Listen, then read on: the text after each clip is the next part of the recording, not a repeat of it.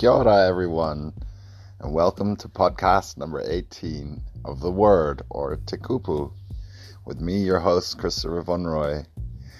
Podcast today is with um, Pebbles Hooper, a guest I've been wanting to interview for quite some time.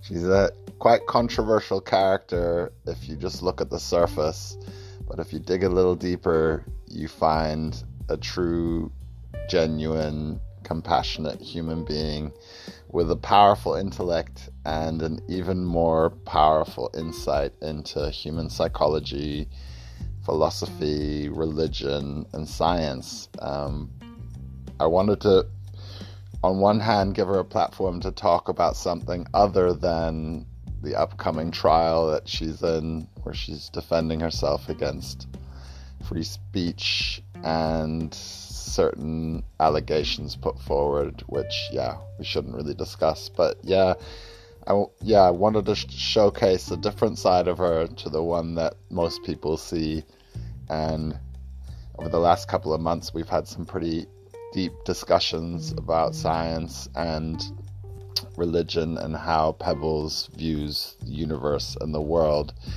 she is yeah an incredibly insightful person and yeah you have to look beyond the superficial stuff in order to fully understand a human being and that's why i really enjoyed having this talk with her.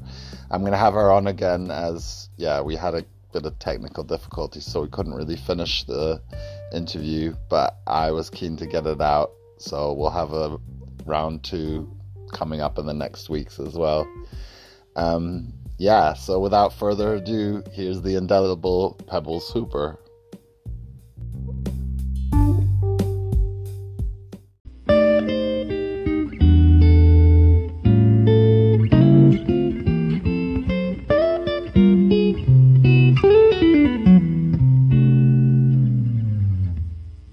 But more importantly, how did the vet thing with Hugo go? How's your dog oh, he's doing? fine. He's fine. No, he's fine definitely avoided. Like I was just panicked because he's been sick um, last month Yeah. quite badly, and so I just I think this was me being slightly dramatic. Just overly cautious. Yes. How long have you had Hugo? You want to tell us about the dog? It's pretty amazing. It's a Japanese Well, Spitz. There's not many of them in the country. He's a six-year-old Japanese Spitz that I adopted when he was a puppy uh, because he was born blind. Um, Yeah. And there's nothing wrong with him other than um, detached retinas and none of it, none of the illnesses, as I'm up to date with knowing what's been going on, has been because of his blindness. Before anyone might think like, you got a blind dog, of course he's going to have problems. But um, he is seeing an eye specialist tomorrow because one of his eyes has I suspect he's had like a little injury, like bang banged it or something. Yeah. And um yeah, so we're just gonna keep going. But he's Zero six years old. No vision at all. No. Yeah, so then it's not he's never had any vision, so it's like he doesn't know what he's missing, you know? or the opposite. Yeah, exactly. You said that he's got an incredible sense of hearing and smell. Like, how does he orientate himself? Like in your house, he knows exactly where everything is. Yeah. I mean, it's really not. Um, I kind of use the analogy like if someone were to come up to you and say, or, you know, you don't have tel telepathy, you can't read minds. Oh my God, how do you live? I'd be like, fine.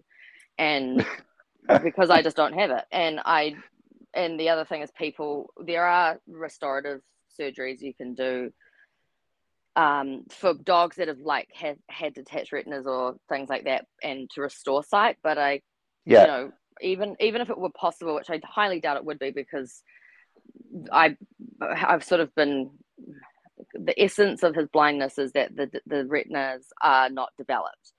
Yeah. So even if they were, and I was potentially able to like offer him that, I wouldn't because I can't explain to him what the sense is going to be, and him waking up with this this experience that like he doesn't know how to like he does. I remember reading Yeah, I can understand that. about blind people and like this woman who got a very groundbreaking um, oh, of course, the neighbor has a leaf blower. Um, she, this sort of really um, new technology of restorative surgery Yeah. for sight, and she'd Yeah. been. I think it wasn't. I don't know if it was complete blindness, but you know, um, like clinically, you know, she couldn't drive or read a book or you know needed a cane, but Yeah. lights she could see and things, and she got this um, surgery and the thing that I remember being so confused about, which I understand more because of Hugo, is she, because she spent her life or a huge chunk of her life and her brain was rewiring to understand the world, she, her sense of touch was the, the, the way she identified things. Yeah. And so when she was going through re- and trying to harness this new sense, they would show her things like a ball and they would say, What's this? And she'd be like, I have no fucking idea. And then she'd touch it and go, Oh, it's a ball. But her eyes were like, Wow. No idea what that thing is. And so for Hugo, it's like, imagine doing that to a dog. That would be fucking tr- like traumatic. And Can't even talk clearly doesn't, he doesn't, and, and dogs, their sight is their least strength, uh, strengthened uh, sense. So, Sense. uh, you know, if it was a deaf dog, would be much more difficult and in terms of commands and that sort of thing. So, yeah, he's very capable, and you know, nothing. How is he around other do. dogs, Pebbles? How does he? Terrible, Yeah, I was gonna say. Yeah, he had a really bad They fight could probably when I was like, mm, no, he was like mm, maybe th- two. Terrible. Yeah. I broke it up. I had to have hand surgery. It was not something I would wish upon anyone. Um, and luckily the dogs were fine. Dogs were absolutely fine. But yeah, it was him being the aggressor. And um, ever since that, he has just, I've been so paranoid and traumatized by the event. I can't, I mean, probably not Yeah. a great act on my part, but just sort of kept him away from dogs. And then that's sort of where we are now.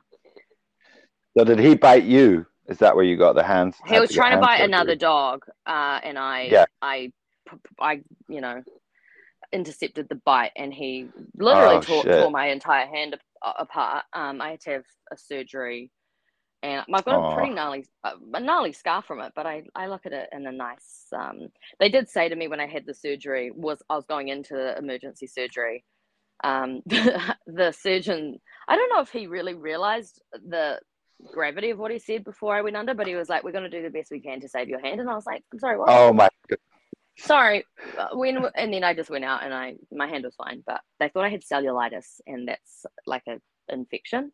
I didn't, Yeah. but obviously dogs have dirty teeth. I'm a type one diabetic. Infection is loves me. So yeah, Yeah. was a stressful time, but otherwise nothing he can't do. Yeah. He loves the ladies, so he's good Loves around people ladies. now. Mm, ladies, men, he doesn't really care so much for the guys. Um, but you know. So how old was he when you got him?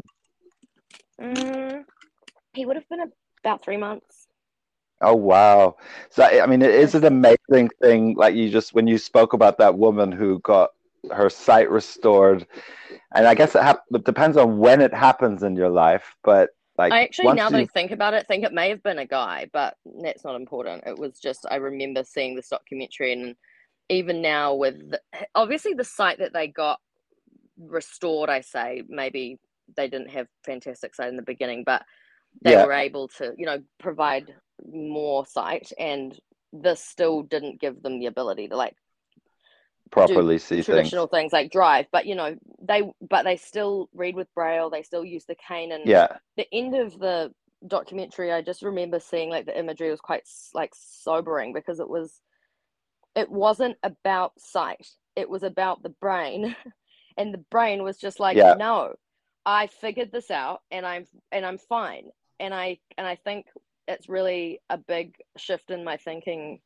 especially around abilities not disabilities because it just you're like for, for, for humans in like a self-righteous sense or an ego sense to describe anything as a disability is to basically undermine the brain and its infinite ability to Yeah. evolve and figure shit out if something you know that they created isn't functioning at its highest level. And I so- hundred percent agree. with that, yeah and i and I, I, I, I don't believe that there is disabilities there are variations of abilities, but it's Yeah. um I, I get I've eliminated that word very from my spicy. Yeah, oh, I mean no, but Yeah. I, I say it in a I say say disability in a spiritual sense. Like you're choosing to be an idiot, you're being ignorant by choice.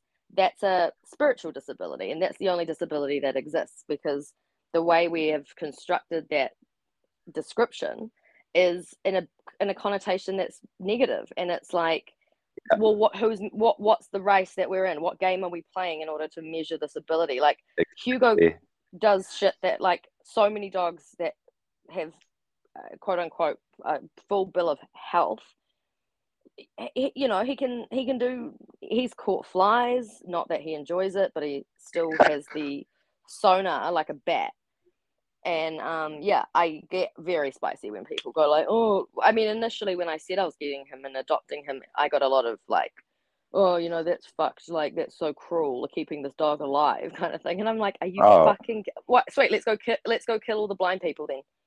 Yeah, you know like are you kidding are you fucking kidding me? What are you t- uh, so sight is your only measurement of enjoyment in your life? Yeah, so funny. is that what you're telling me? You're just eyes? Great okay no I was just thinking about it in, in terms of other senses. So someone who's never smelt anything before, and you restore their sense of smell. Had, uh, he had nose. It's it's got a term, but it means nose blindness. But he could taste, Yeah, and I and I, I mean like he he had no sense of smell, and I can't remember if he was born with it or if it was like an injury. But I always associated smell with like if you can't smell, you can't taste. Yeah. And he was truly nose blind, and um, it came about in, as a joke because he mentioned it, and I, I thought it, I don't know why I just didn't take it seriously. It's not funny. And then Yeah. we, I went to his place, and he flattered. it. He was in Wellington, and I remember walking in and being like, "What the fuck is that smell?" And he and it was it was bananas that his flatmate had left that had li- liquefied in the pantry, and he, he couldn't smell them. Oh my lord. Yeah, so And when I when I showed it to him, he was like dry reaching, but he had no like uh, he had no measurement of the disgust except for how they looked, which was like liquid. so yeah, it was it was such a weird like um you know like again variations of of, of ability so to speak like i don't know Yeah. where his brain repurposed that um inability to smell but it well, would have probably gone somewhere. Yeah, so it's Yeah. there's well more musician bad. so yeah Well, there you go. There's more uh, bad smells that the brain can perceive than good smells. So in Israel, they're Yeah. trying to work out a way with which to send smells via binary code. Um, Yeah. And they figured out that there's way more bad smells. So that's why I was thinking, like, if you, Well, they So- they've done a study where they've like measured smell, and again, I've said this to people, and they all think I'm talking shit, but I know I haven't made this up. I'm not that smart. But there was a study done, and they've proven, which makes total sense considering all the other senses that we measure in waves, or you know, a frequency. Yeah. Smell is also a frequency, and it is measured by a high frequency and a low frequency, like light. And the high, really fast frequency smells are things like decay, bacteria, um, acid, things that are like, don't come here, it is bad. And I Yeah. remember as a kid, I never thought this whole thought through, but it was something that was like a bookmark when I remember hearing it. And it was that flower that um, is often it blooms, you know, once every ten years or something. It, and they had it at the Winter Garden, the big, big, big one. Yeah. And I remember my teacher saying it smells like like dead bodies. Like it's that's the smell it gives off. Yeah, And I remember thinking when she said that, because everyone was saying that it's a flower that's like pretending to be dead, like a dead body smell, right? And I remember going, but the flower doesn't know what a dead body is. And if it's trying to be a a dead good body, then why the fuck is it pretending to look like a flower? And I just remember being like, I, I didn't think this thought through completely. I just remember going, mm, something doesn't make sense here. And now I kind of understand, like, if it's a frequency and obviously a high frequency in order to attract, you know, the flies that it eats because flies eat dead bodies and Yeah. decaying things. It's mimicking a high frequency smell that we interpret and associate with things like decay and go dead body. But it's not, oh, I need to smell like a dead body. It just goes, I need to give off a high frequency smell to get the insects that I want to come to me. And it's just our our smell spectrum would be So- very much like our light perceiving spectrum. We have such a limited, you know, perception of light and color. Yet Yeah. somehow people deny that smell works in the same way, and I think it makes fucking heaps of sense because, you know, not a flower hasn't thought through. Oh, okay, I'm a flower. Damn it! I wish I was a dead body. I need to smell like a dead body. It's like no, no. It's no. Nature's not going to create this incredible machine and make. Oh crap! I made the wrong thing. Like nature will make a dead body. It doesn't need to make a flower to smell like a dead body. It's just a frequency. Yeah.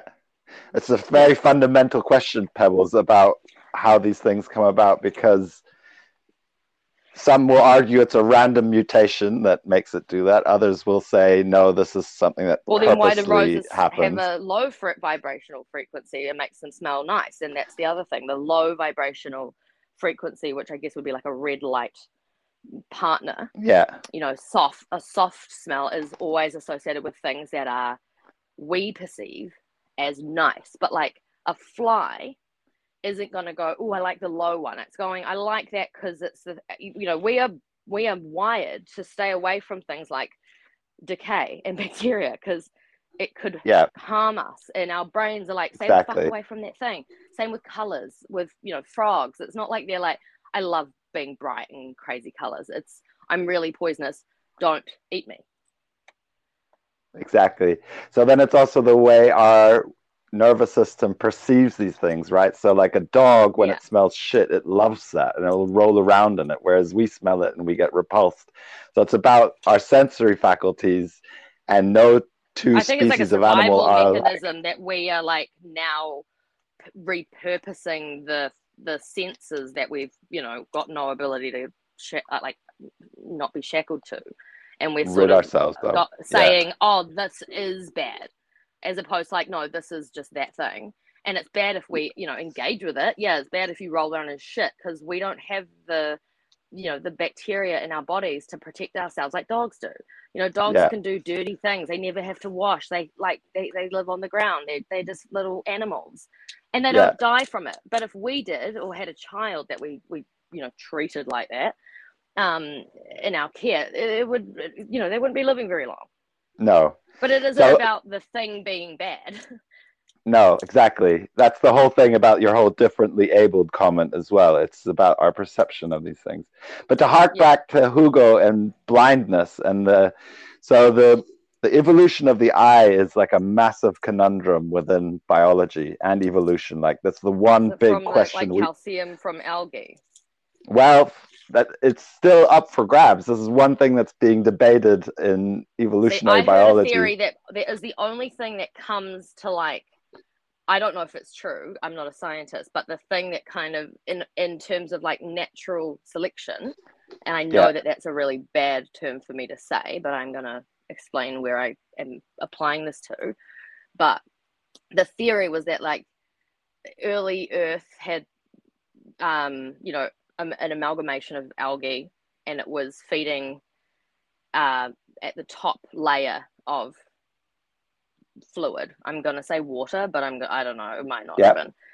And the sun, when sort of the gases were, you know, propagating and changing, it the sun became more intense, and there were algae that became more light sensitive, so it went lower in the water. And as the sun became stronger, it just basically obliterated the algae that hadn't uh, become light sensitive, and the ones beneath that had gone lower could feed Yeah. and live and not be exterminated. And so that then calcified, and they've linked Applied the this sort of pressure to mutation select it. but yeah. to, to the cell the cells and the calcium in the lenses of eye, fish's eyes and that's why like their fish have bad sight but it's a light the Light fractal sensitive. way that Yeah. light goes in water is the same way that this algae had basically created life because it had just mutated randomly and survived and that's um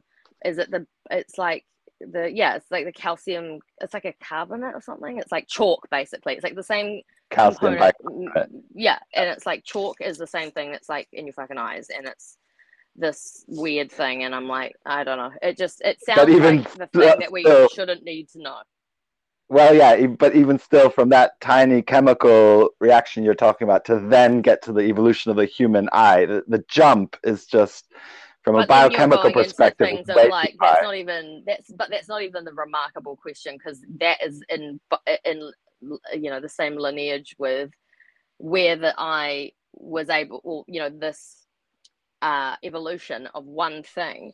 It needed to have a place in order to evolve and be safe and this kind of thing. So then you're looking at like the environment and then you're looking at all these other components that needed to be perfect in order for that one thing to work and you're going okay so as you sort of start looking back and you know science is great for the fact that it hyperfixates on particular um, subjects and eh, that's required to uh, understand things on like d- details. But then at the same time it's like you don't want to lose that momentum of where this is applied to and not draw back and go okay this is just like one piece in the tetris of life.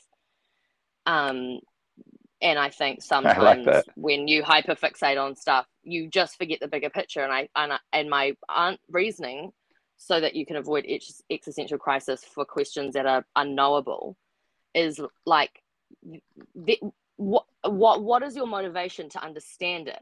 Is it for this like notoriety and you know congratulations in society for having some like, you know, you're using it as leverage and like to for your persona but in essence, if yeah. you find the answer of where the, the lens of the eye came from, and you do, let's say hypothetically, that everyone, every scientist in the world can uni- universally agree, unify at one point and go, yeah, this is where the, that comes from. You go, cool, we figured that out. Now what? It, it answers questions, and I don't curi- think that it's, like curiosity, yeah, it's, Pebbles.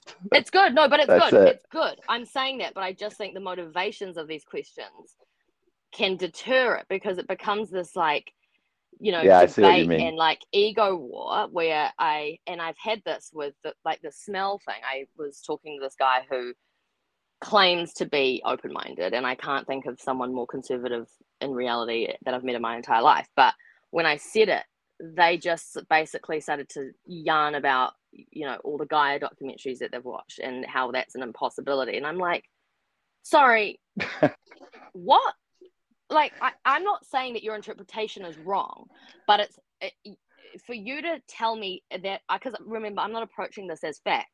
I'm approaching it as this to me and with the things that i'm interested in sits closely and i'm going to look more in this direction as opposed to i'm a scientist and this is fact and it's hard yeah. to kind of find the like nuances of science and apply it to other people's viewpoints without it becoming you're wrong, you're stupid, you didn't read the right thing, and blah, blah, blah. So I just, I, as much as I appreciate science and I really do invest a lot of time in it, I've gone the other route because the science and religion is, they're two in the same, they're t- two sides of the same coin. One is just, you, you know, devout to giving into the mercy of the unknown and going god did it and that can come off as ignorance but it's also actually a profound like um, offering of like your your hum your human ignorance is unwavering. You can never know that all of the above. Whereas science is like if we can't measure it on a sensory level or a technological level, then therefore it's not really real. And it's like, okay, so show me the scientific evidence. Well, you're gonna say, mm-hmm. well, I do, and I'm gonna go, well, show me show me where it is. Where yeah. is it? Is it in your? Is it which point to where it is in your body? And you're like, well, fuck, I don't know.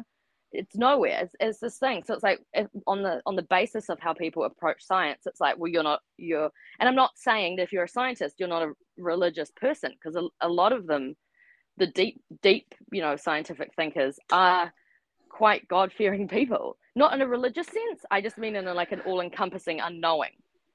Yep. Francis Crick, like, the developer of the Human Genome Project, is highly religious. Well, yeah. I, but I was going to say something to you, Pebbles, about science is that the theory of falsifiability is at the foundation of everything in science. So that's the ability to prove a hypothesis wrong. And so your hypothesis is only as good as the ability to pr- disprove it, right? So science is not like finding out facts and then saying these are facts. It's more about chiseling away at untruth. But I don't know if I don't know if a lot of it is something that you can like use as these pillars. It's sort of like guides as opposed oh, to. Oh no, no, it's, it's you know like they're never pillars, right? An, yeah, like to disprove something is also like measured on the experiment applied by a human brain. Oh, of and course. I say sorry, human, You're exactly human right. mind, not a human brain, because the human brain is which is also shackled by ego, and yeah, I understand that. No, like we, our but, minds are the separate part. Yeah, so I would say you can draw a triangle for those people listening, and on one base you can write science, and on the other base you can write religion, and at the top you can write truth, and that's how that debate I think winds itself around. You once said the most amazing thing to me, Pebbles. You said um, because you are incredibly humble in your in your quest for knowledge, and you once said that because well, that only comes from do... not being in a, in a position to be arrogant because I'm not a well, scientist or a, any versed in anything. Exactly. Well, this is what you said. You were like, you're not technically versed in science, so the vernacular is missing but your brain is capable of understanding really deep, complex scientific um, theorem. So, and you communicate your points via religious language, and that's something that I find extremely. Um, it's mesmerizing because for someone who hasn't been trained, because that's all it is in the end, you're just getting trained in a language.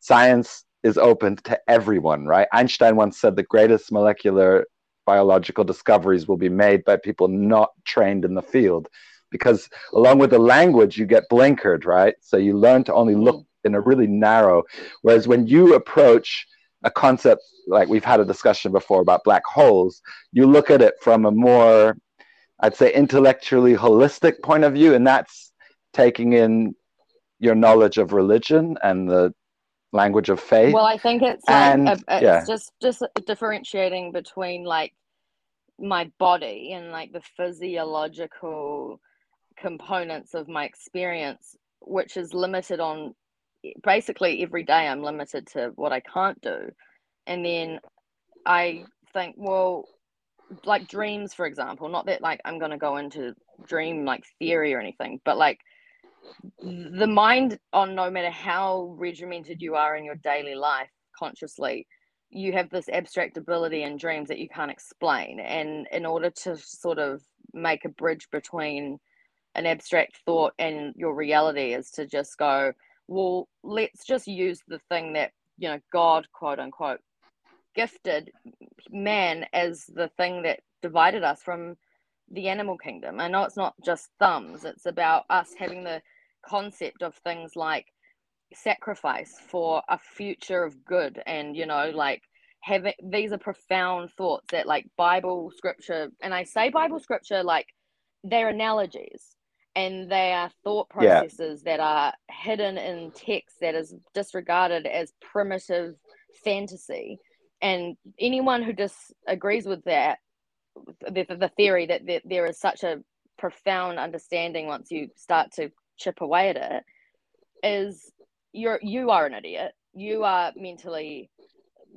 defective because it's how can you disagree with these people who yeah that it's ancient and it's a little more redundant in terms of like where it was and who wrote it and the language and all this sort of thing but it's a book that divides the world today. It it fuels war. It fuels divide on every level and no one's even fucking read it. Yeah. And this is a situation where you go, okay, like what is within this that's so divisive? And then you kind of have the God sort of gift is that the universal consciousness of God has been in part and fractured and been given to us singularly to experience the universe as a, as a single person amongst the whole for a tiny bit of time. And through that gift of universal being, you do have the capacity to think outside of you know the the four dimensional reality that we are in and think just like stop thinking about needing a, an image even though i'm such a visual person and i cannot for the fucking life of me get over why i can't be given a accurate description of what a neutron star or a pulsar would look like physically because it is physical and it's the point Yeah. before the black hole which is like non-visible. But i'm like okay so is it metallic looking? Is it is it is it is it like water? Is it transparent? Is it translucent? Is it bright? It's probably not because it's so dense and i and i know it's physical so therefore i could probably see it with my eyes. But you also can't and that's the one thing that i'm hooked on to be like i want to know what it looks like. But Can you describe to people who don't know what you're talking about, Pebbles, why you can't see a neutron star? Why it's physically Well- impossible? Well, I don't know physically, but I, I mean physically with eyes, but, but for Yeah. reasons. Neutron star, obviously a star that's collapsed in on it. So basically, neutrons at, at the core of all of the atoms and the iron, that obviously, I, I mean, obviously, neutrons apparently, I don't know, I'm not a scientist, but they d- really don't like touching each other. So the electrons that usually divide them, creating atoms, uh, at the at the crushing of this gravity weight has flung out all the electrons. So essentially, you've got a star that would be many times bigger than our sun, and our sun's a million times bigger than our Earth. And all of the atoms that are within it have condensed down just to the neutrons, and they've created a, a, a it's called a neutron star, but it's basically a star that's that big, going down to the size of something about the size of New York City. And Very quickly. still mass, still has mass, Yeah. but it's just neutrons. So there's no electrons. So it's no there's no space in between this material. And I know you go, well, that's what like, yeah, nothing has you know, like the space thing seems odd, but it's like everything you see and have touched is ninety nine point nine nine nine nine nine percent space because of the, the the departing of these electrons that don't want to touch each other and the you know the boundary of, Yeah. across it. So this is the point of resistance in the universe that nothing is more resilient than this point. and these neutrons are just like fuck's sake i really don't want to touch you but i guess we're going to have to and the density of this is me i mean they, the measurement is apparently one teaspoon of a neutron star weighs more than mount everest and Amazing. it like a teaspoon of it like sorry like a car size of it would if you put it on the earth it would just go through the whole earth. Um and so the other body that it has is it spins at like millions of times a second Yeah. meaning that it so this is my theory right? I don't feel like it would have light because despite it being very hot light is not probably going to be able to escape that gravity of the density of it. And it wouldn't it, even though it's hot it won't be plasma because plasma is, you know has the ability to push outwards and the, and the density of the star and the spinning of it would push it in itself. So i think it would be smooth. I don't think it would be i don't know if it would be bright it would be dark dark maybe metallic looking i don't know. But then i'm like but what is the texture of it? Because it's is it like a crust? And then there's a pulsar. So pulsar is the same as a neutron star but i think it um, cracks open due to the spinning and Yeah. the radiation of the heat squirts out of it basically and that's what we picked up with the LIGO no not Yeah. LIGO we picked it up somewhere because they thought it was The Hubble Space Telescope. because the the rotation Yeah. the radiation from the spinning was so um what's the word it was so precise Unconventional. that they were like it must be uh, mechanical in some way or designed and then they realized it was this um this pulsar. So let's go back to the neutron star. It's like you couldn't see it because let's say we had a spaceship that could you know take a photograph. Even if you were in a spaceship that could sort of measure a distance between it you'd the gravity of it would just tear you apart. So you can't even get close to it to take a photo of it because it's so dense. It's basically a black hole before a black hole but it's matter as opposed to like non-matter That's what I was going to ask you if you could go yeah, into what that's happens like, after it know what it's like. collapses. What happens after it collapses? And you've got an interesting theory on how this relates to Earth. We've been cut out oh again. no my phone can you hear me Yeah. I was going to say, what happens after the neutron star collapses and how does this relate to planet Earth? You have an interesting theory about this. Are you still there? No, you're gone.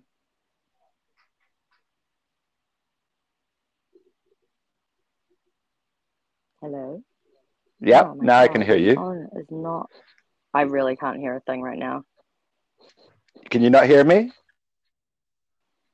I'll edit this out. Because you reckon What it's your now? internet. Yeah, now it's good.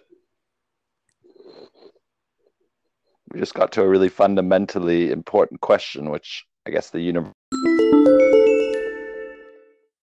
Brilliant. Okay, Yeah. so attempt number 4,000. Four I was just what it cut me off there. This has never happened before, so there obviously are external influences which are trying to prohibit this recording. I just don't know Um, why it won't let so- me open it in the app. Yeah, it's rubbish. That's when you don't pay for stuff, it becomes sketchy, eh? Um, there's a Mm, People lesson don't want to pay for things that don't work, though. true. Very true. so you're doing okay. You're giving into the universe, and I was just in the process of asking you about Hugo because, yeah, the last time we Hugo's, spoke, he Hugo's. wasn't. It's a well. long story, and I'll I'll spare you it because it's just like a month's worth of information leading up to a pretty yucky result. So he's fine though. He's fine. He's fine. Just had a major good. operation. Yeah. Yeah. Well, okay, so we left off, you might not remember this, um, uh, talking about black holes. And I remember the conversation. Okay, you remember the conversation. So if you'll indulge me, Pebbles, because I know you geek out on I this stuff, I wanted to read I, you just if you need to like like Well, I don't know. in a bit- lead you into it. Yeah. So um, if you'll indulge me, I'll read you just a little passage from Erwin Schrödinger's uh, autobiography, well, biography written by John Gribbin. And I think this might lead us in. And interrupt me at any point when you have a thought or a feeling you'd like to express. Sure. Okay. I know you geek out on this stuff. Classical science describes an utterly predictable world. It is possible, for example, to work out exactly how much rocket thrust and what direction is needed to set a space probe with a certain mass on a trajectory falling through space under the influence of gravity that will take it to intercept the planet Mars at a precise date months in the future. Assuming their engines work properly, space probes only miss their target when somebody gets something wrong or when there's a sum miscalculated. For centuries after the time of Newton, classical science posed a real problem for anyone who believes in free will.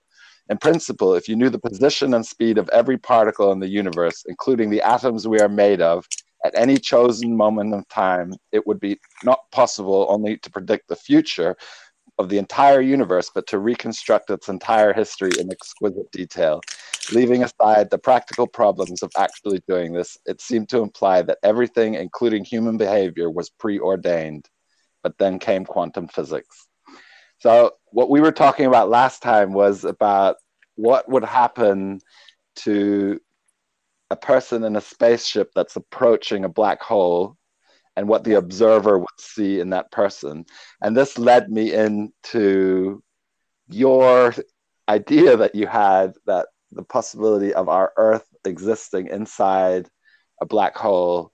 Well, the whole universe, is not happening not not just no, Okay. not just the not no, not the Earth. The so the like, I think okay. So there's a few bits to this that I can approach it, but the first thing I'd say is classical science and traditional science as a title to me kind of describes the limited language we've created to explain or describe a phenomenon or an interaction, right? So Yeah. I'm not, I don't think it's healthy or efficient in the progression of like abstract understanding, which you need to have in order to search for scientific things. I don't think any big breakthroughs in science have ever come from well i mean there are some like so i'm getting to the the um the background um, radiation at the edge of our universe so that was discovered by mistake but there were people searching for it, they just didn't have the right equipment. And the people who did end up getting the Nobel Prize and discovering it had uh, unintentionally stumbled on it with what they'd created to search for something else. So it was this yeah. sort of fluke and serendipity. So, yeah, yeah, but I don't think it is. Uh, what's I I find what's kind of happening is like the two. There's a big divide that's getting ever greater uh, between like religion and science. I'm just going to use the term loosely, but one are really like deeply rooted into like not questioning God, which is sort of what ends up happening when you get into science. So it's because there's yeah. these like nuances and sort of what you're allowed to know and what you're not allowed to know. Religion kind of sort of draws this line, and then with science, they obviously want to prove um, the measurements of things that otherwise couldn't be um, experienced or observed. And so they yeah. kind of want to discount God in this, in part of this sort of conclusion to their experiments. And I think with that divide, it's become where each side are hitting that same limit, and it's kind of like they've met at the same door, but they're on different sides of the door. Um, they need to Amazing. open the door and, and hold hands because you kind of go through like to the point of God or like Genesis, and you've got the point of creation. And everyone talks about how the Bible, like Ricky Gervais is one of my favorite comedians, and he's such an amazing human. I just feel like his energy is so pure and good. And he kind of uh, promotes himself as a strict atheist, but I don't actually believe he does because he's very invested in sort of um, the theories and the beliefs behind it. And I don't believe that a, like a deep rooted like atheist to the point of disease is going to invest that kind of time into more cold.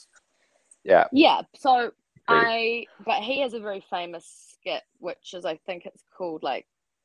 Actually, I don't know what it's called. It might be called Evolution or something. But he opens up reading Genesis, and it's basically just him um, being sarcastic about the simplicity of the opening line to this book of you know creation and yeah. in the beginning god created the heaven and the earth and so on the outset and science could definitely be like oh you know it's called the big bang guys like come on nah. but then you go whoa, yeah. whoa, wait science the people who are um, predominantly bound to the only notion that the big bang and science was this create all creator right um, they are struggling and constantly grappling with the question of well what was before that and that was one of the yeah. biggest questions to ever c- kind of um, play the biggest minds like stephen hawking and all yeah. this stuff right and then you go well y- you can poo-poo the bible but the bible's opening line has an answer in their sort of abstract framework to the biggest question yeah. of all existence meaning in the beginning god created the heaven and the earth, meaning God was there. So there was a before. Before the beginning, there was something.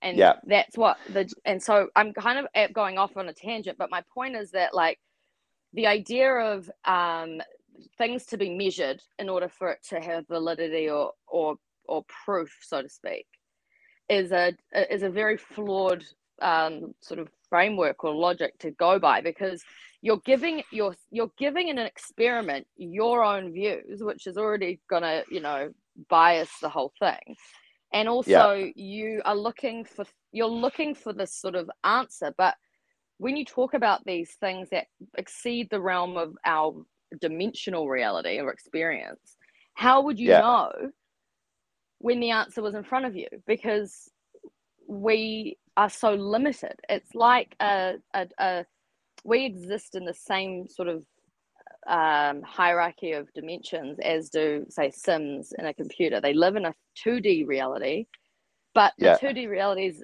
being um, facilitated by a three-dimensional computer and yeah. although they exist in a two-dimensional reality they can't without the three dimensions so as we kind of so i know that scientists and, and good scientists and deep thinking scientists don't think that we are the highest dimension mathematically and you know even gps use these numbers and these equations with numbers that don't exist like negative numbers in order yeah. to calibrate things like air traffic control towers so we know that things that don't exist do exist in order for the mechanics for our reality to, to function under but we don't question it like you realize that negative numbers do not exist.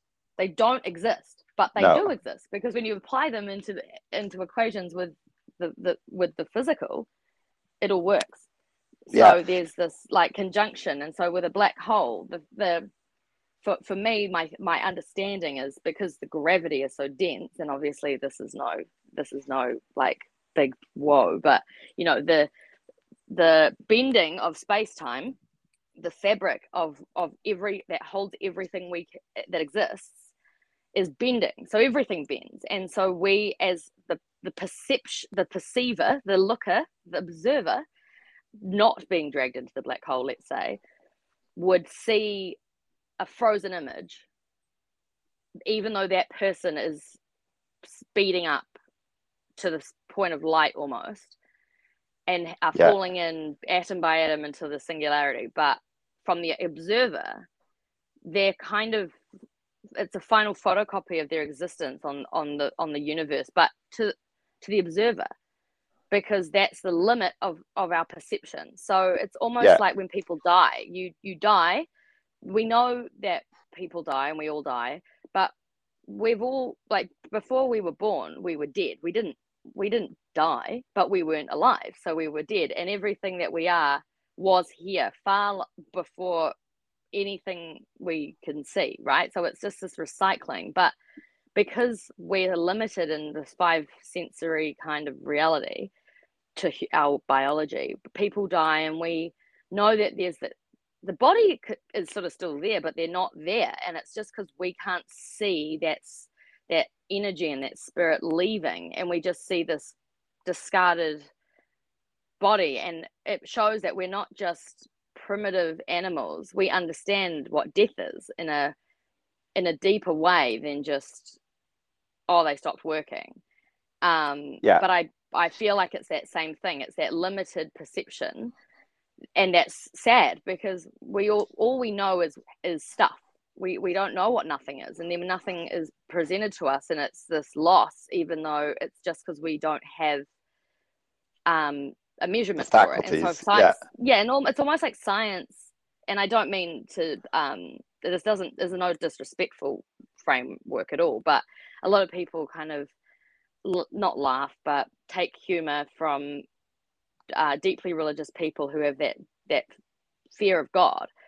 Um, when in reality i think to give in to the unknown and accept the unknown is a lot more brave than to fear the unknown and and require a piece of paper with words or you know a human constructed um, equation to be like well it's there so i don't feel lonely and that's kind of what science Exactly. does it's like i need it to be there and i feel okay now I think it's interesting that you should say that they exist at the exact same point in our knowledge on opposite sides of the same door.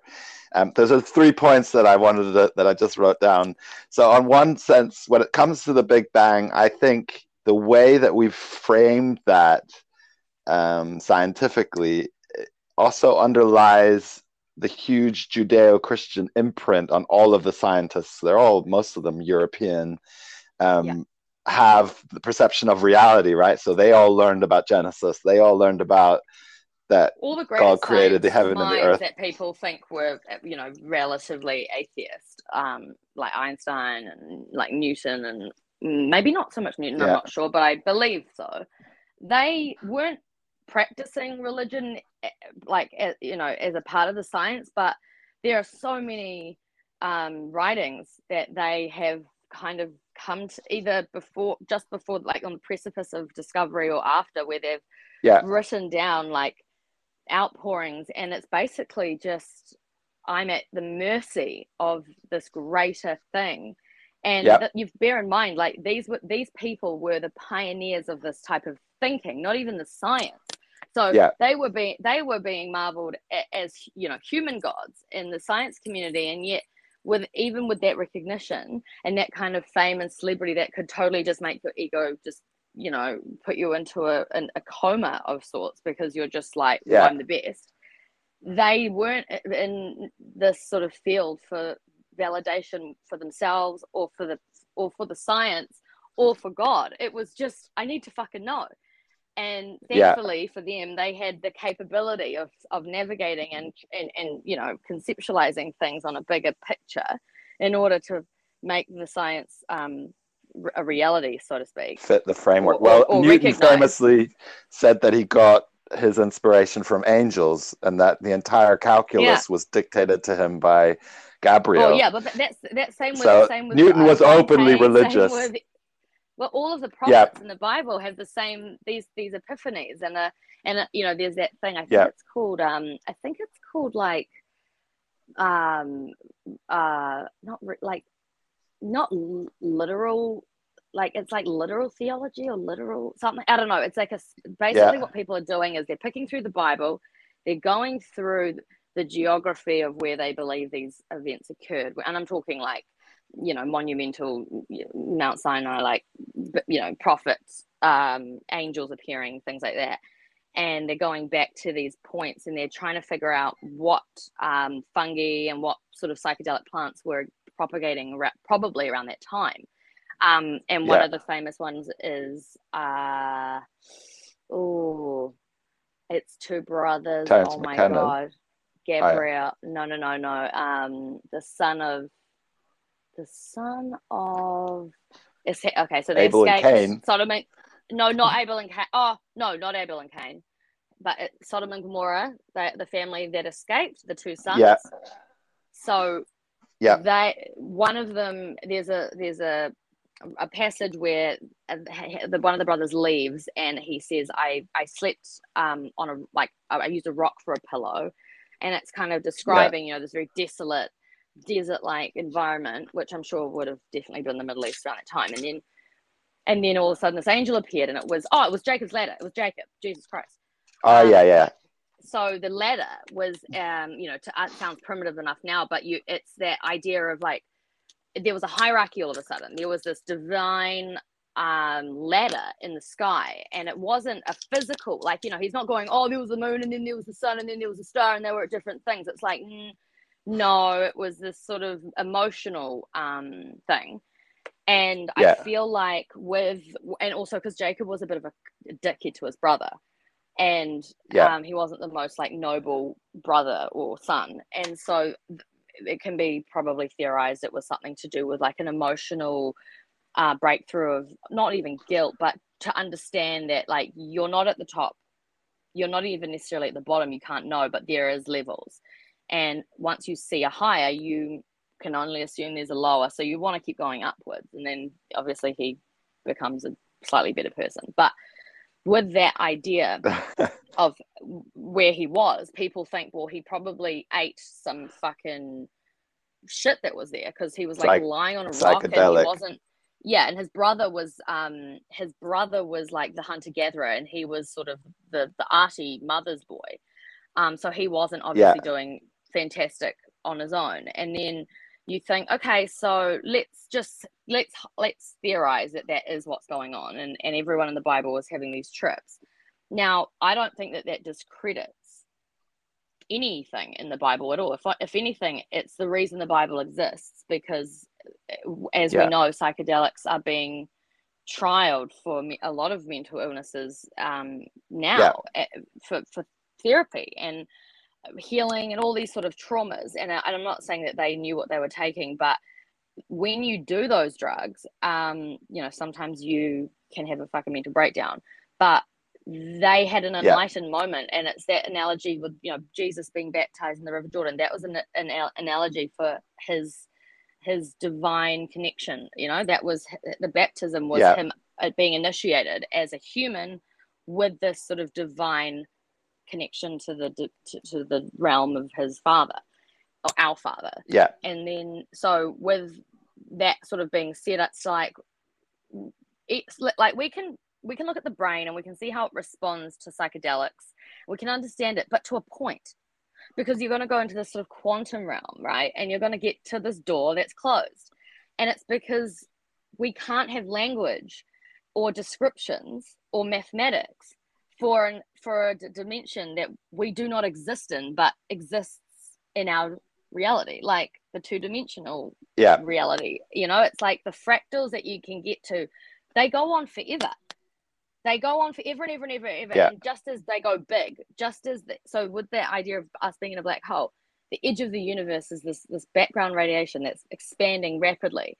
And let's just theorize, let's get, get into our little mental rocket ships and imagine that we just stepped right we were just a little bit before the big bang we're, we're with god we are we're with you know we're before space time this the big bang right because it was created Yeah. somehow and it, it, it lives within a thing so let's just say we went oh all of a sudden we're there. What would we be looking at? And the reality is we'd be looking at the same photo that was produced at the center of our galaxy a big halo of radiation and a black dot in the middle.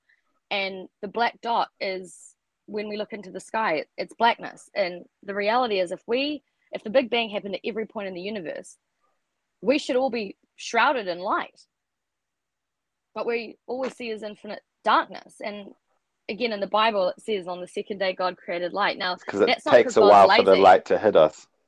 well photons weren't they weren't in the big bang. The big bang was black radiation. There was no light. Photons took millions of years to be produced by this, the cooling gas. So it's just a shortened version to be like you know god created let's look, god created the universe but he waited a couple days to figure out light. Like no. This is just meaning there was something before the beginning. The beginning happened and then light happened and then life happened because that's we know that to be true. So these are just different descriptions of the same story. But i i i'm leaning more towards the religious um framework for two reasons. One because i am deeply um incapable of retaining a sort of um cal- like a, a traditionally laid out formula. I mean at school like I can barely fucking read.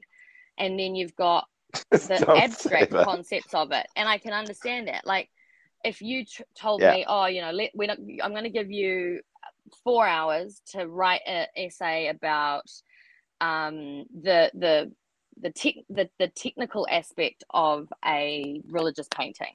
And i'd be like Yeah. uh okay. But they'd be like but you've got four hours to write a the the concepts that created this. I could write for fucking 50 years um now uh, you know the questions are different but i think in terms of like what's being produced out of the thing it there Yeah. you know we, we aren't all blessed to have this the mind of a of a doctor and an artist um Yeah. and but but when you if you were Well, able to rarely do they the exist two- together. Yeah. well, I think they do. It's just the manifestation of of that passion because Uh, you know science. Yeah. I I'm in awe of it. I'm fucking just blown back by it, and, and it's not out of intimidation that I don't sort of go in that realm. It's sort of just like a time con, cons, conserving exercise because I yeah. I'm 32 years old and I don't want to relearn and rewire my brain for something that I can kind of grasp in a different way. Yeah, that's what I mean when you once said to me that you understand, and this is what I you never said you understood, but you said that you you kind of you try to get your head around concepts in science by approaching it from a more religious spiritual Well, I, aspect, I, I which didn't I found fascinating. intentionally do that, like ever. Like no, no, no, no, No. no. This was never a pilgrimage for my own validation But you saw the found- overlap. Well, when I was a kid, I kind of like, I just, I didn't have the words necessarily. Like, I just knew that there was a question a mark on these on certain things, and I didn't, um, you know, probe because, um, you know, being inquisitive when in the '90s as a kid was basically a one-way ticket to being bullied, and I and I really wasn't like Ah. doing well in the in the in the department of popularity. I wasn't being bullied, but you know what I mean. Like I was, I was Yeah. efficiently re- resourceful in my environment, which I think is nature doing its job, being like, you need to survive, mentally and Yeah. physically. So let's just fucking be cool and stop. Don't ask. Don't ask that question. Stop it. And I didn't. Yeah. And I, but but they didn't leave, and I didn't suffer any deep like post traumatic stress disorder, which you know turned into obsessive compulsive disorder, where I was fanatical in order to you know I get these answers. But um, they did also kind of synch like in a synchro synchro synchro synchronicity Synchronicitous. and in Yeah. a synchronicitous way came back ish. Um, and not Yeah. they didn't answer themselves, but I was like, oh, this is that thing. Like I I used to have So the questions that you had as a child resurfaced when you got Kind older of. in a different. just- I guess it's experiences that are like you can't know what that is Yeah. until you can word what it is, sort of. But you know it's there. It doesn't change. It was like an emotion. I mean, you know, sometimes when you feel like something new happens, something, let's say, um, the first time you are li- like, this is very juvenile, but like the first time you're late for a flight, you know, and you're like that panic. It's not the same panic as if you've like lost a dog, and it's not the same panic No. as if you have gotten pregnant to someone you don't know, and it's not the same, but it's panic. But it's this nuanced panic that you're like, hmm, Yeah, okay, it's this new thing. still quite you can just go existential depending on where the flight is going can, to. But you, but you Yeah. can totally like sit around and like argue. Oh well, that's that's you know this um that's just panic. It's like, Irrational. well, describe it because if you were let's say um if you killed someone and you were caught and the police were asking you how you know what we, what was going through your head and you just said panic, they wouldn't accept that. Yeah. They'd be like, yeah, what kind? Are you uh, are you are you a neurotic person or are you a psychopath? And so every Yeah. every element that you go in, it's emotional, uh, scientific, measurable, audio, audio, visual, um, religious c- concepts, which are obviously an emotionally driven thing. They all are an energy frequency, but you wouldn't d- discredit me saying I was panicked, even if the situation wouldn't necessarily panic you. But you'd you'd be very in your own your brain would automatically accept that that is true, despite there no being no evidence o- to Yeah. measure it. I mean, like even so are you comparing this this? Yeah, well, you know, just you know, like you can't measure it, but it, it's accepted. Like I can go to a doctor and go, "I'm sad," and they go, "Here, drugs." Yeah. And there's like, Yeah. okay, but how how do you know I'm sad? It's not. It's not because I've Yeah. got a, a sad face. It's not. It's like, well, we know that exists. So, and it's that. No, it's because like, you say that you're sad. Yeah, Yeah, but, But where we- were you relating can say this- things exist just because we don't see them doesn't mean they're not there. So were you relating the panic of being late to a flight to not understanding? No, it's just like an emotion universe. that like you can't describe. Yeah, so that is what lies at the behe- at the bottom of every scientist, Pebbles. That's like exactly that what you you've just know. described. It's the essence of life. It's God. There is a door that God goes, yeah, I'm here and you're there. The hierarchy, which is described in all Yeah. levels of, of emotion and values and demonic fucking, you know, armies and and angels and seraphim and everything that exists is there's something higher controlling the lower and vice versa and the creation is in continuous but it doesn't mean that we have access to all of these realms and i think that scientists not all obviously but kind of more p- pig-headed ones and this goes with religion too i mean fuck religion is just rife with people that are like fuck science and it's like jesus christ like oh yeah you just said that out of your mouth that's made out of flesh Good that use was of the word. not by yeah it's just you know, how are you how are you being this naive um and that's an ego thing but again that's the ego that is the analogy of like the apple you know nature has no ego and Yeah. that's why nature is abundant and and non-judgmental and and all these and these are things that we look at and we're just in awe of it and it's like yeah we're that too it's but why are we Adam and Eve weren't embarrassed to be Yeah. naked, right? well, actually, I Yeah. think the first sin was more so Adam lying about. Well, Adam was the only. Adam was the one that was given the instruction by God not to eat it. Right? Eve was never told. It was Adam. God told Adam. So first of all, Adam, it's his True. fault. Secondly, he then, when God was like, "What's going on?" He lied. He said, um, "You know, she made me do it," rather than like, "I fucked up." And so for me, I'm just like yeah, this is not, you know, uh, uh, dickhead religious leaders love to blame women for everything. But, like, no, no, no, no. you don't blame it sums up men quite well. the chocolate that you that- left out.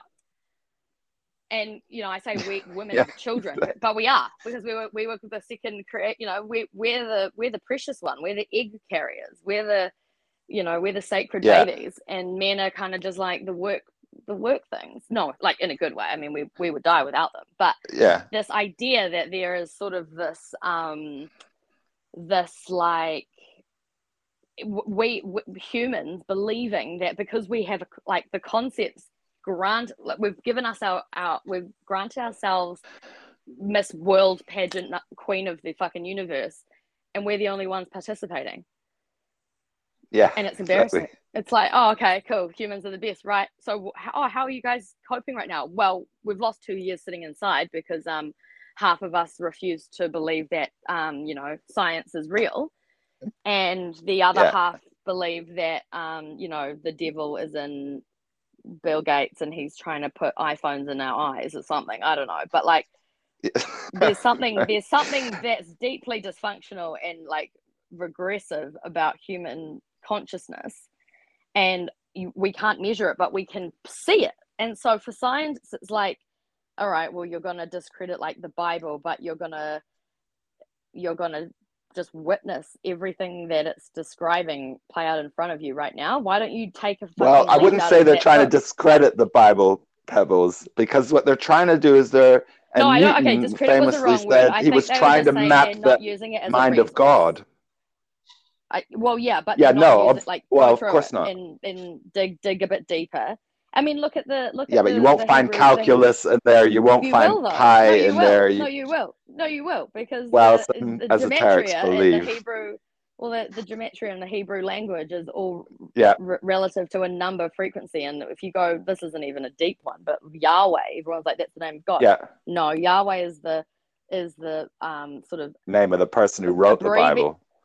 No, no, no. Yahweh is a is a Hebrew um some like uh sorry like from the gematria yahweh represents and like a number letter sequence of a sound frequency. So basically yeah. it would be like me saying to you the word of god is the sound of um a trumpet. Yeah ice cream yeah. You can't say it but you'd write down the the musical notes so to speak and that's what Yahweh is. Yeah. But with God, it's this frequency, it's this energy source. So in the Hebrew Bible and all of the all of the correlated numbers with how long certain people lived and you know the, yeah. the years and all of these things, even the names of of a lot of the um the descendants are it, when you put it through the gematria are these deep deep rooted significantly um uh profound i would say discoveries yeah. in science numbers like um the for example like when god i think there's a city and it's got the dimensions of the city in it in it and it when in the name sort of calculate uh no in the in the dimensions of the actual um, construction of this of the city and it yeah. basically the numbers are the same as the pyramids and they also correlate to the um, equator um, uh, circumference of the Earth and planets and all these things. And it's like, again, it yeah. sort of starts to make sense. I'm not saying it's easy and that science needs to get. you're you talking about the like, golden ratio? Not Fibonacci's no, golden number. ratio, but that's that that's like this is much more than that because this is more about external things as opposed to the Fibonacci sequence being like the us and the earth and all that. This is when it begins to go upwards into the celestial realm of you would need to be up okay, high so we need in order to, to see these. We need to explain what gematria is, Pebbles. So it's um, that people need to Google it. The notion it's that every letter. no, it's not a notion. every like letter in the Hebrew alphabet is no, a number. A it's not a notion. It's a. It's like a real. It's it's like a cipher basically. Yeah, exactly. So every letter, al- aleph, bet, gimel, they all add up. Have numbers. So it's one, so two, three, four, five. Yeah, and I don't know 10, 20, 30, that. 40. I don't think it is one, two, three. I think it's actually, it might be, but I feel like it isn't. But it goes to 10 and then it goes 20, 30, 40, 50, 60 to 100, then 200, 300, 400. Tav is the last letter. And all of right. the language links mathematically. So the yeah. name for father, so the names are all the name for yeah, mother equals symbolic. children. But then you have yeah. to realize that like this is also when you're talking about the the original like gifted language from God of, of Hebrew that we can't it's so you cannot do it with English. and that's where you kind of have that. Well, English derived Western from it, though.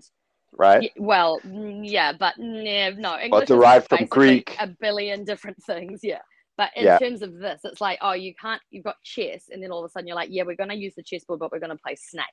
Well, it's not going to be the same thing. Yeah, exactly. So it's like it kind of makes sense if you can conceptualize it. But again, like when you've got Western and Eastern's, um, the, where Christianity was sort of birthed, and there that, that difference in, in East and West, which you know confuses a lot of people. Like it's from the same book, but why is it so different? And it's like okay, can I say something here?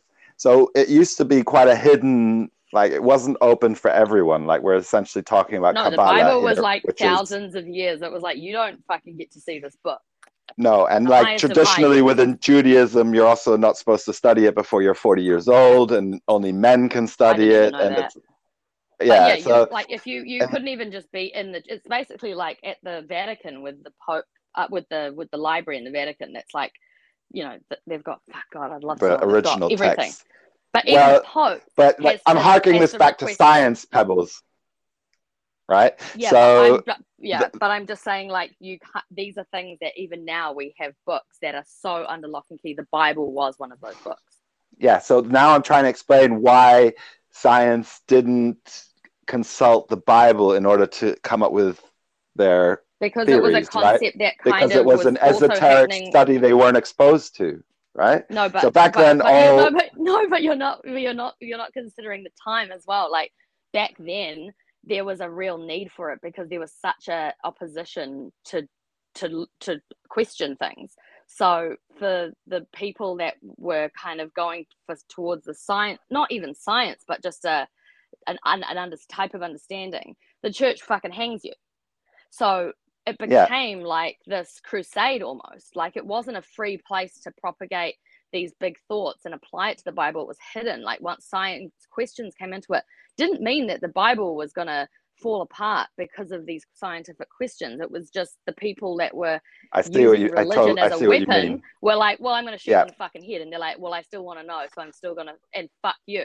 And now it's a different thing. So, can you agree that science was born out of the repressive nature of institutionalized religion, right?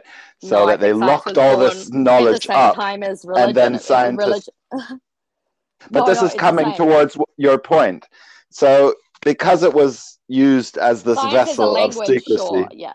It was just Yeah, and so it was just science in a- in a was- it started in the Royal Society. It was a secret society because they didn't want the church finding out. Because, as you said, well, no, they were. no, but you're, but you're hanging but, people. But, but we're talking about different things. Because No, we're not. I'm- The I'm- Bible. I'm getting to it.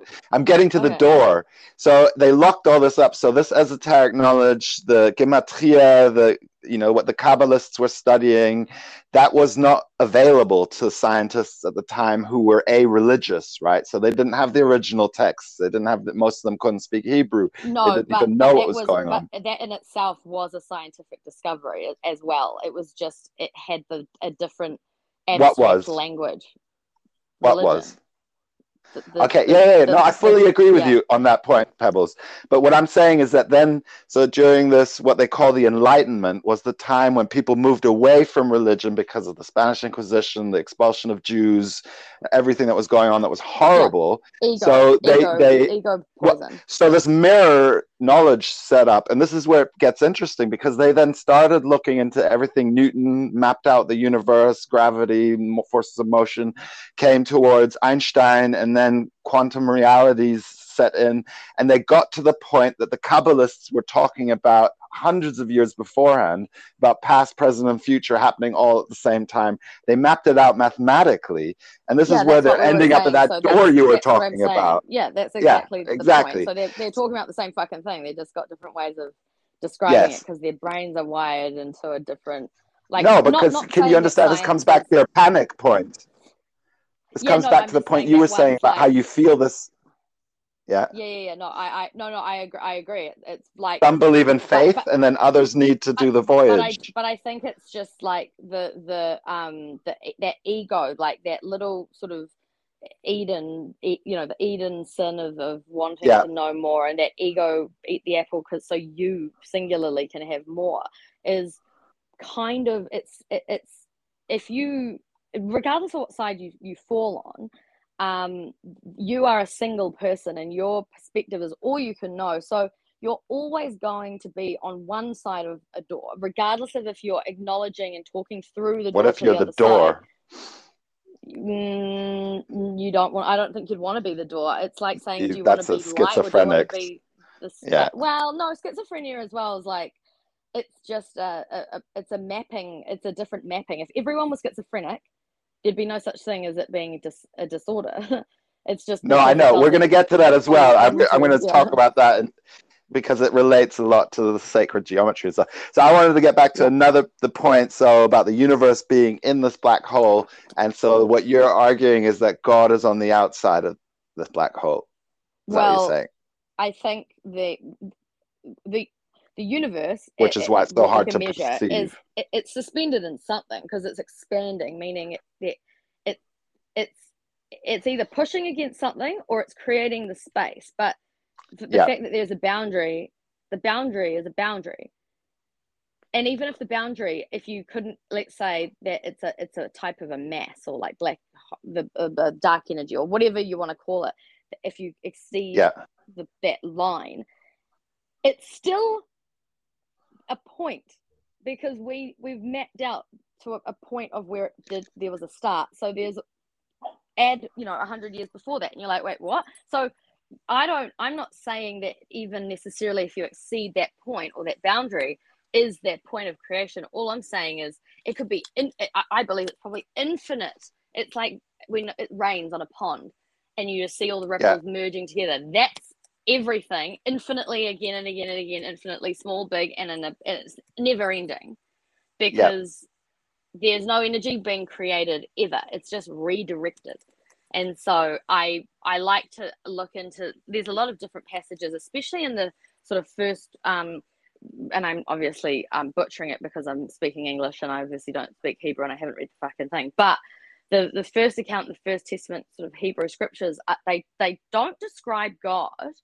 in that personified way it's very much the the the thing and almost like we can't even we like for example they off, uh, Ju- the Jewish faith very often avoid saying the, the name of God because it's almost. Well, you're not allowed to. Yeah, you're not allowed to say the original. You're discussing nothing, and it's but it's also you you which kind of translates in a lot of other religions is you don't want to be blasphemous against the true God because your God, the one that's perceivable, conceptual, isn't yeah. God. If you can conceive yeah, it, it mean. ain't it. So, in order for you, for, for, uh, what I say is, when I speak about God, I'm talking about in a in a very very esoteric way the highest point of the all being right now yeah i don't even know what that is sounds like it i don't nah, i have no fucking idea infinity right but more and yeah. can't even talk about it. I mean that. But when I use it in a smaller framework, I'm obviously talking about the creator of this reality. Now, that may be the ultimate God, but I put my faith in the cre- the ultimate reality that we are existing in and not existing in is so fucking magnificent it, yeah. We have to be humans limited to this dimension in order to exist because the reality of the majesty would yeah would explode us into pure energy and we would not be able to have a singular experience. Amazing. So, yeah. You know, so I'm I was like, yeah, say oh when... God, there is that there is God, but it also isn't.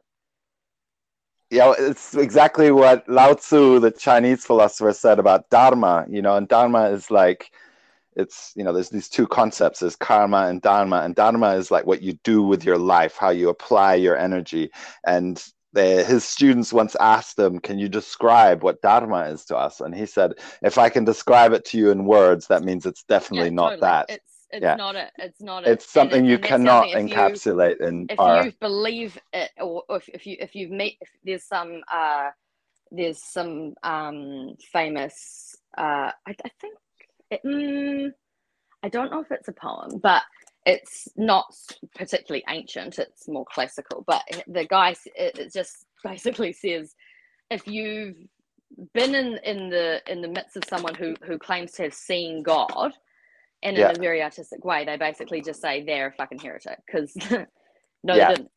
No, you Yeah. fucking didn't. No, you could, and this is the thing. I believe that there are in it there are divine things, almost as if like let's say a fish is in the water, and I touch the Yeah. tip, the the the top of the water. Now, that's probably the most efficient way to let the fish know that I'm nearby because of its environment. Instead of me somehow like tr- teleporting into the water without making a ripple and standing in front of the fish and going, "Yo, I'm a human." The, the fish is probably not even going to see me.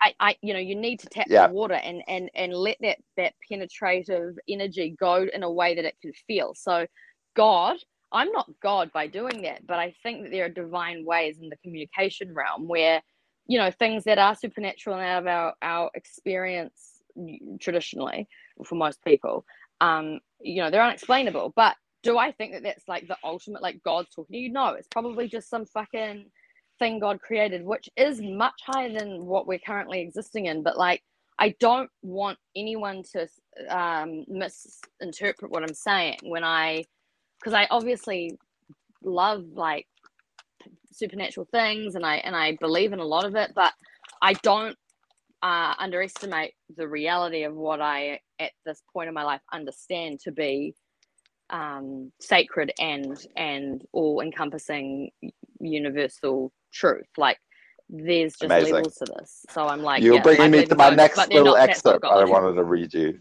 Pebbles. Can Yeah. I, you indulge me one little bit? So this is about the imaginary numbers, the negative numbers, the stuff that powers GPS, the quantum mechanics, right? So quantum, this is from Erwin Schrödinger. Quantum physics is not like classical physics. It is definitely not rocket science. It's much harder to understand than that.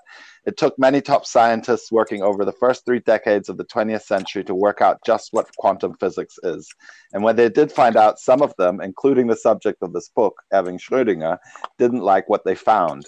Quantum physics mostly describes the world of the very small, roughly speaking, things the size of atoms and smaller.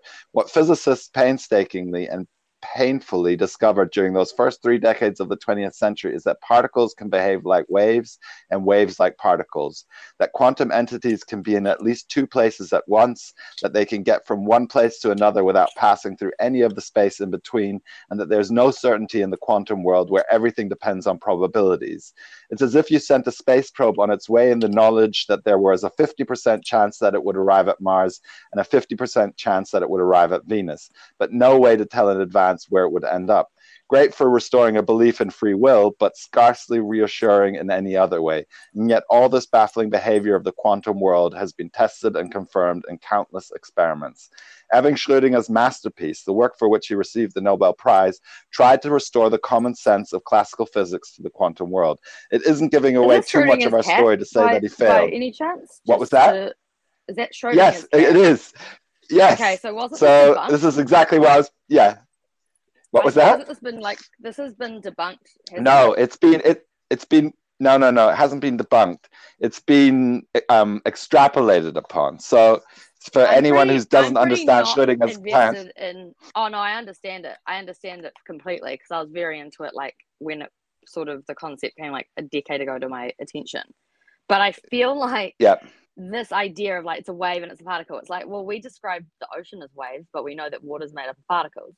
We know that we've Yeah. got sound as waves, but um, or light as photons, like they're particles, but they go in a you know so i and for this idea of like oh the- observer is the dictator of the reality to me is just like yeah, do you honestly think that the that, that it's to, to me right and this is probably going to grease people up the wrong way. But uh, for me that even, even the concept right of and i'm talking the basic concepts so i know the science isn't um, completely retained by me but the idea of like oh well the observer is the the creator is like do you really think that the infinite complexity of reality even t- just to the point of our perceivable reality so very limited is is yeah. waiting for instruction no and what do you mean by observing like how does a, an electron know the difference between another electron or a neutron or a human. It This doesn't. is exactly- do- this yeah, is- so yeah. well, this is at the crux of quantum physics. It's that the entire emanation of the the world is an emanation of our perception of it. This is what Well, they're I trying believe that in to. part, but understand as here. They're- not as a reality, because that would be like if you die, then everything's gone. What the, what's the difference? What's the difference between the two? But the difference, but the difference is whether your reality is what you are the center of the universe, or that you're a part of it, and that's the difference. Well, this is is- I don't believe that shit stops. Things, some things will stop for sure. My perception. But can you not reality. understand how this brings you brings the scientist closer to what you have been describing as God? No, and because I think whatever's that's what working they're still in this looking world- for the answer for it. They're still going, well, we need to know, like, is the moon there when I'm But- looking at it, or is it but the- not? Well, that's the thing. They're at the door, right? They're at the door. What they're describing this- now, like go through it as it with an answer means they'll always be at the door. They'll Yeah, of never course. get through the door. It's just well, science to will never end. Is a bit of a redundant concept to keep going, can and you that's understand? what science wants. It's continually learning and, Okay, and so- things. Can you understand that the urgency and panic that sets in that makes people choose faith is at the motivating fire underneath all of these guys, right? Well, you mean free will? No, it's it's It's what's driving them to try and decipher but the no, world through language. Yeah, but that's a choice. That's like in the Bible, God God created us strong to fall, but like strong enough to stand, but free to fall. Like, I mean, that's in Dante's. Yeah. Um, no, Paradise Lost. It's very much like Paradise Lost. victim Yeah. blaming, kind of like he's like, yeah, I knew they were gonna fucking fuck up anyway. But it doesn't mean that. It means we've we've been gift, gifted this limited sort of. Um, Hi, Hugo. go around. We've been gifted this sort of limited, um, perceivable reality for an infinitely small amount of time, and we are limited. Like we are not in control like we think we are. But the one thing we do, which was the gift from God, is free will, meaning you can walk with God or whatever you know that is, or you cannot. That to be like, don't you think it's odd that that God created everything, but He just didn't make autonomous, subservient, like human beings. The fact that He made us able to choose and fuck His shit up is like, well, that's the free Well, because maybe that's what happened to him Well, yeah, Um, I mean, he's in definitely the in the era that saying, preceded him creating this universe. Well, yeah, I, I mean, I don't Right. like to say he. I just say it as a as. A, Well, yeah, I don't like time- saying time he saving. either. I just Yeah. say he because So, I don't want to make the like disclaimer. I'm appropriating. No, I, I stick with it because Yeah, I I see what you mean. anyone to think that I'm merging like this woke new narrative to be like she because I don't believe that the, the the God energy to me is a is a feminine energy. Like the the Well, reality, the God the energy on of- Earth of- is. yeah, that's not God. That's uh, that's Jesus. you know, It's like the hierarchy. creation. Mother Nature is the feminine, but the masculine is like the seed. The the It's the know, same the, in, the in drive- the Maori culture thing. as well. Oh, every culture Um, is fem- feminine, masculine. It's very it's very prominent. Yeah. I don't mean it man and woman though. You know. Well, and the, the, say at he the heart the of the sake of, universe, like, tradition. also Well, it's Yeah, it's exactly. a yin yang. It's a it's a it's a you should actually in these times you should be saying they, Pebbles. But Mm. um, No, I- I but won't. God, but So God, I just but wanna- God, I'm being traditionally um, respectful. Yeah, no, that's great. So there is this quantum physicist who, fuck, the name now, I'll put it in the show notes. He was who Einstein referred to as his spiritual son, also a very incredibly intelligent Jewish physicist who wrote the textbook on quantum mechanics, and he was shunned by his contemporaries, and he ended up becoming a professor at a university at some obscure university in Brazil. He was kicked out of Right. Princeton, and now his book is the textbook of quantum physics. I think his name, it'll come to me. But anyway, he described he was um, not practicing Jewish, but he believed in a higher power, and he said that's what drove him to write this textbook. And he famously said, "When you close your eyes, um, there's nothing." Right? Yeah. So your reality doesn't exist around you until you open your eyes and not- that I Uh, that is what they're trying to explain in the Schrödinger's cat scenario. What? There's no such thing as nothing. That's the one thing that Well, you could close your eyes and then Hugo could bite your hand or lick your hand, No, and but, you'll but, be like, but- "Oh, there is something." No, but there. you're experiencing something, which is something.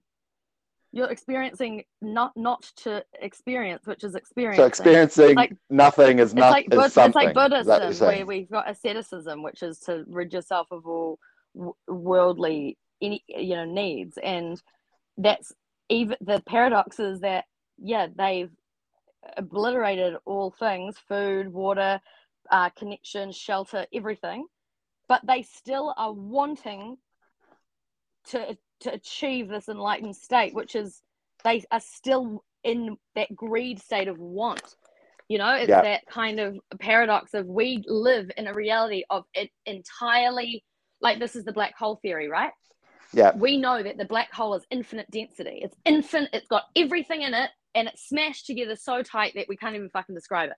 Now, yeah, So it's like the point you- before the Big Bang. but but so is inside our universe. There's no point in our universe that is void of anything.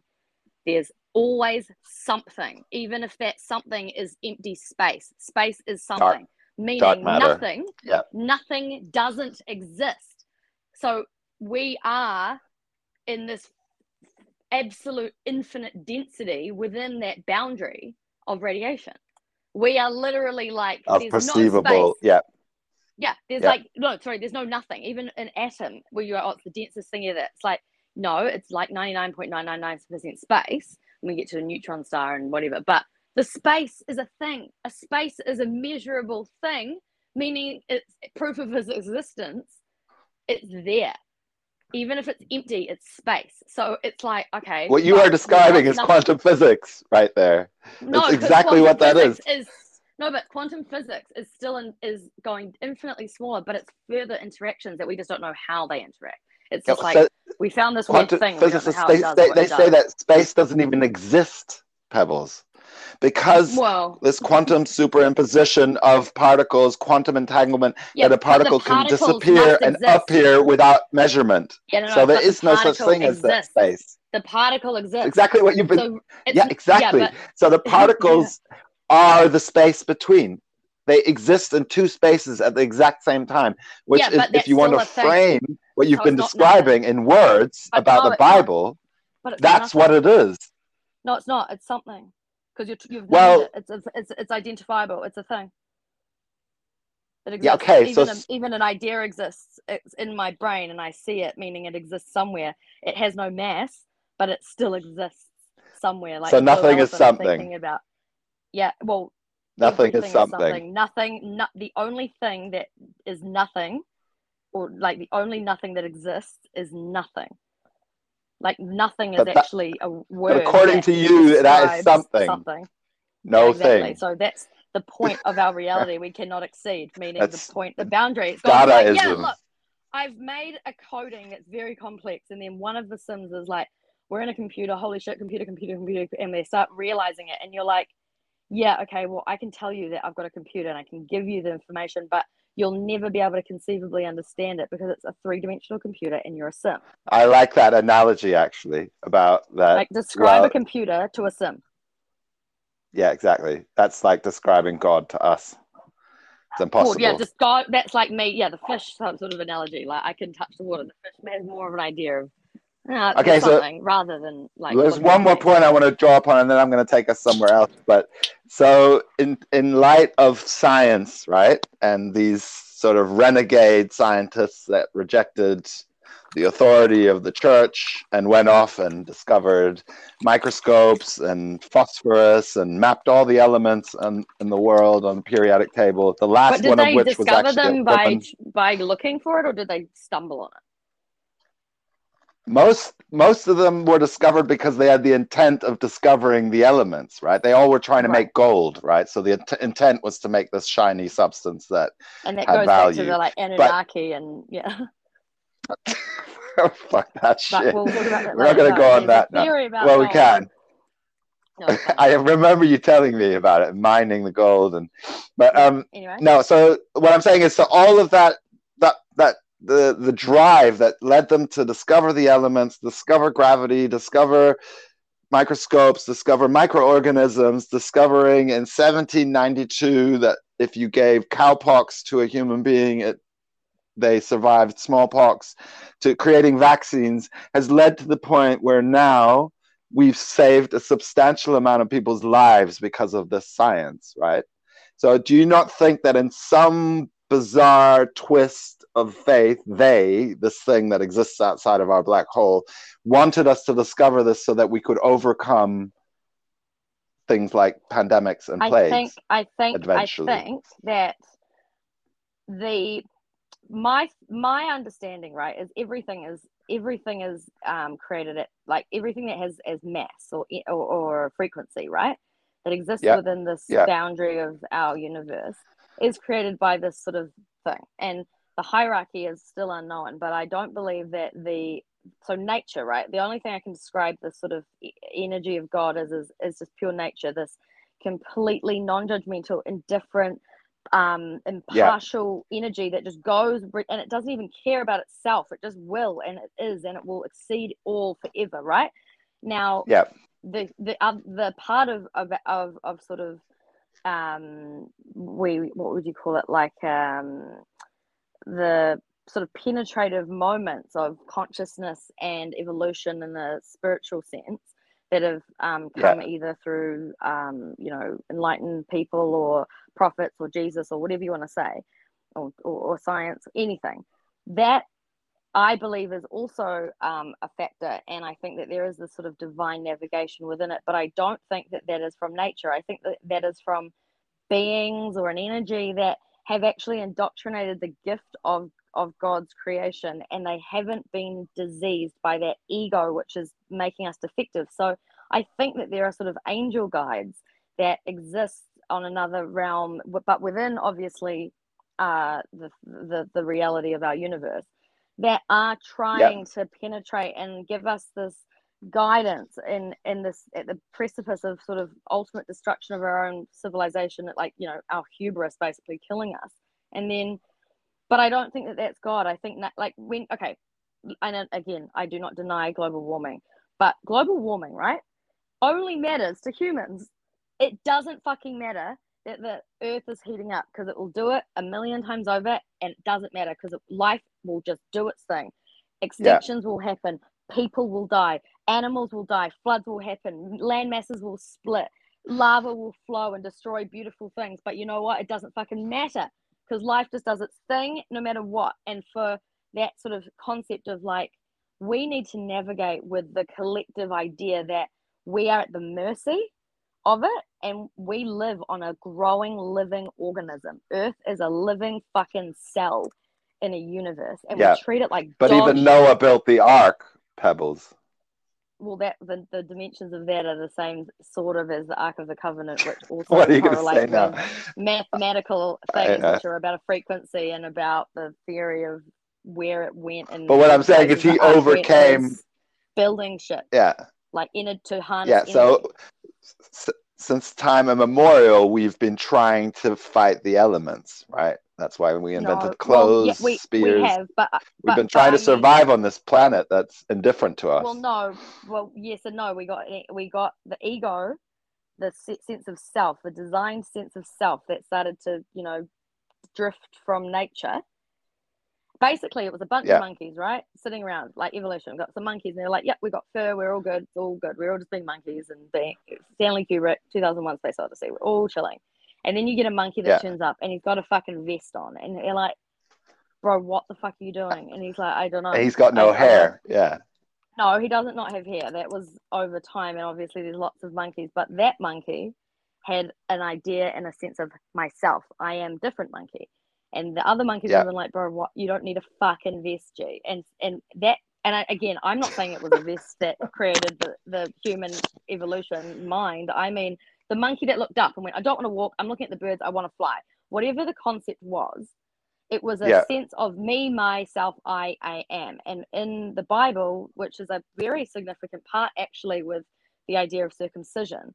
Now, circumcision seems like a very barbaric yeah. kind of primitive thing, but it's actually not only seems that was Well, well, the Yeah. concept of it is actually quite significant because what it is, and it was the first example of, is a um, sentient being conceptualizing the idea of the future, having sort of a um, to, to to gamble on it and and to sacrifice something that you need now and offer something for the idea that it will be returned later. And animals don't do that. Nothing in in all nature I mean, no, Abraham famously circumcised himself at age of 30.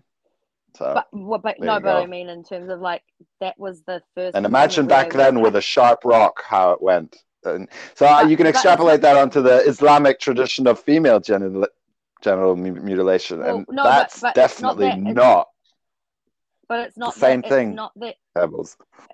but no no but i'm not talking about circumcision i'm talking about this concept of sacrifice and that's what Yeah. really p- drove uh, not just religion but it was really that thinking that sort of monkey of going wait a minute i don't Something need some higher than myself. i can yeah or well no i'm higher than something else Yeah. Okay. Because nature doesn't go nature is actually at the top right like nature just goes like like zebras for example right they don't um they'll drink at a watering hole right next to sleeping lions they'll just chill they're just Yeah. chilling there and you kind of look at them and you're like wait bro that's a bit of a shit idea but nature just goes well i don't need to worry about that right now because i'm conserving energy but i'll worry when i need Yeah. to worry and now are they the top of the fucking food chain no but they're very efficient in surviving but Yeah. we're talking about a human mind so i'm talking about like if you if you could somehow say to a zebra oi if you um sacrifice drinking at this watering hole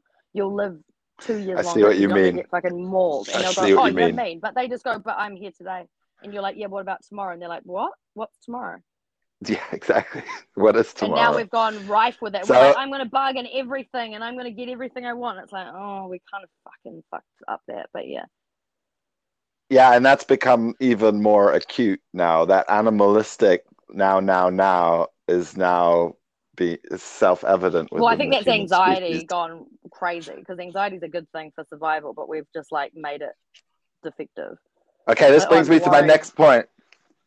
Pebbles, you're worried. Okay, so No, now we I'm want to talk worried. about something that's important in this material realm, and that's art. Yeah. Mhm. And I know you don't like it when I say you're an artist or that you draw really well. I'm going to put one of your amazing art depictions in the um, story of this podcast, and that's the drawing of the a shell that you saw at the Smithsonian Museum. Is that right? What's it called again? I thought it was a scallop shell. And um, a lion. remember what it was? Something lion. Some, yeah, exactly. Lion. So you're a, a, a brilliant artist, but you don't like to ref- have yourself referred to that. And you also design clothes and jewelry and things like this. So I wanted to read you. This is my. I promise this will be the last excerpt. A book called Everybody by Olivia Laing. A little excerpt uh, called A Book About Freedom. It's amazing, and I'm going to put it in the show notes as well. So this is about Agnes Martin, who was like an abstract painter in the 60s in America. Um, and the chapter is called A Radiant Net. It isn't easy for a solid body to slip the net. The women's liberation movement addressed the things that happened to a category of bodies, proposing ways of resisting and fighting back. But what if there was another route to freedom, a way of evading categorization altogether? In the sweltering September of 1967, when she was 55, Agnes Martin renounced her life as an artist and left New York for good. She cut off her long hair, gave away her brushes and paints, hitched an Airstream to a Dodge pickup, and lit out for the territories, pausing only to park outside a Howard Johnson restaurant and sleep for two days.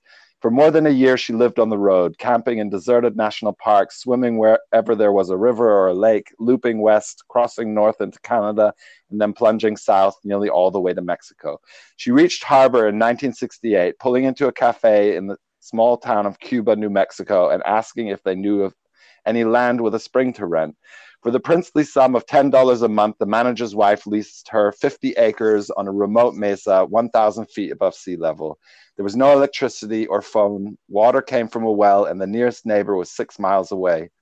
To get into town meant driving 20 miles on unmarked dirt roads. Martin was undeterred.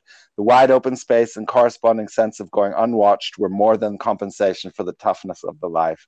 She slept in her camper while she built a one room house out of adobe, following, followed by a log cabin studio made from ponderosa pines. She lived up there alone, a stocky, red cheeked pioneer. But even high on the mesa, with her back to the world, Martin was still a person moving between obstacles, breaking and cornering in search of empty space. Her retreat to the desert was tightly bound up with a need to escape the body, to manage illness, to sidestep gender, to outrun sexuality. Now I'm very clear, she wrote in 1973, that the object is freedom. Okay, so there's it goes on a little bit more, but then it talks about how the reason why she left the city and left her art behind was because she was um, she she kept on falling into these states of psychotic break. And she writes here martin had been in the grips of what she called a trance an acute episode of the schizophrenia diagnosed in her early adulthood Schizophrenia is generally not a constant condition, but tends to involve unpredictable cycles of acute episodes punctuated by longer chronic phases. Like many patients, Martin was broadly sane and capable much of the time, though subject to ongoing symptoms that included auditory hallucinations she called voices, logorrhea, and mild catatonia. These basically steady periods were punctuated by acute episodes of psychosis, frank breaks with reality in which she became paranoid and delusional, beset by fear and dread. It was during these times that she found solace in God. Um, so this is interesting because she, Agnes Martin, was famously atheistic and re- into women's liberation, and she drew these like massive murals. And she decided from one day to the next she has this amazing city life in New York and she cuts her hair off, drives to New, New Mexico, and then bizarrely enough, she finds God out in the middle of this desert. And then, like, she'd already been a famous painter up until then, but it was then that she started drawing these grid paintings, which were these massive, like, murals of just lines and lines and lines and intersections. And when people asked her what it was that she was drawing, she said it was God's mind and um, mm-hmm. so I don't know. Like I've had, I've had my own experiences with mental health, um, and it affected my creativity in a big way. Like if I look at paintings that I made when I had just post psychosis myself, and then I look at paintings that I do now, it's like a completely different person drew these. And this is what I was going to say. You, you, mentioned before, and you said mentally unwell or divinely inspired.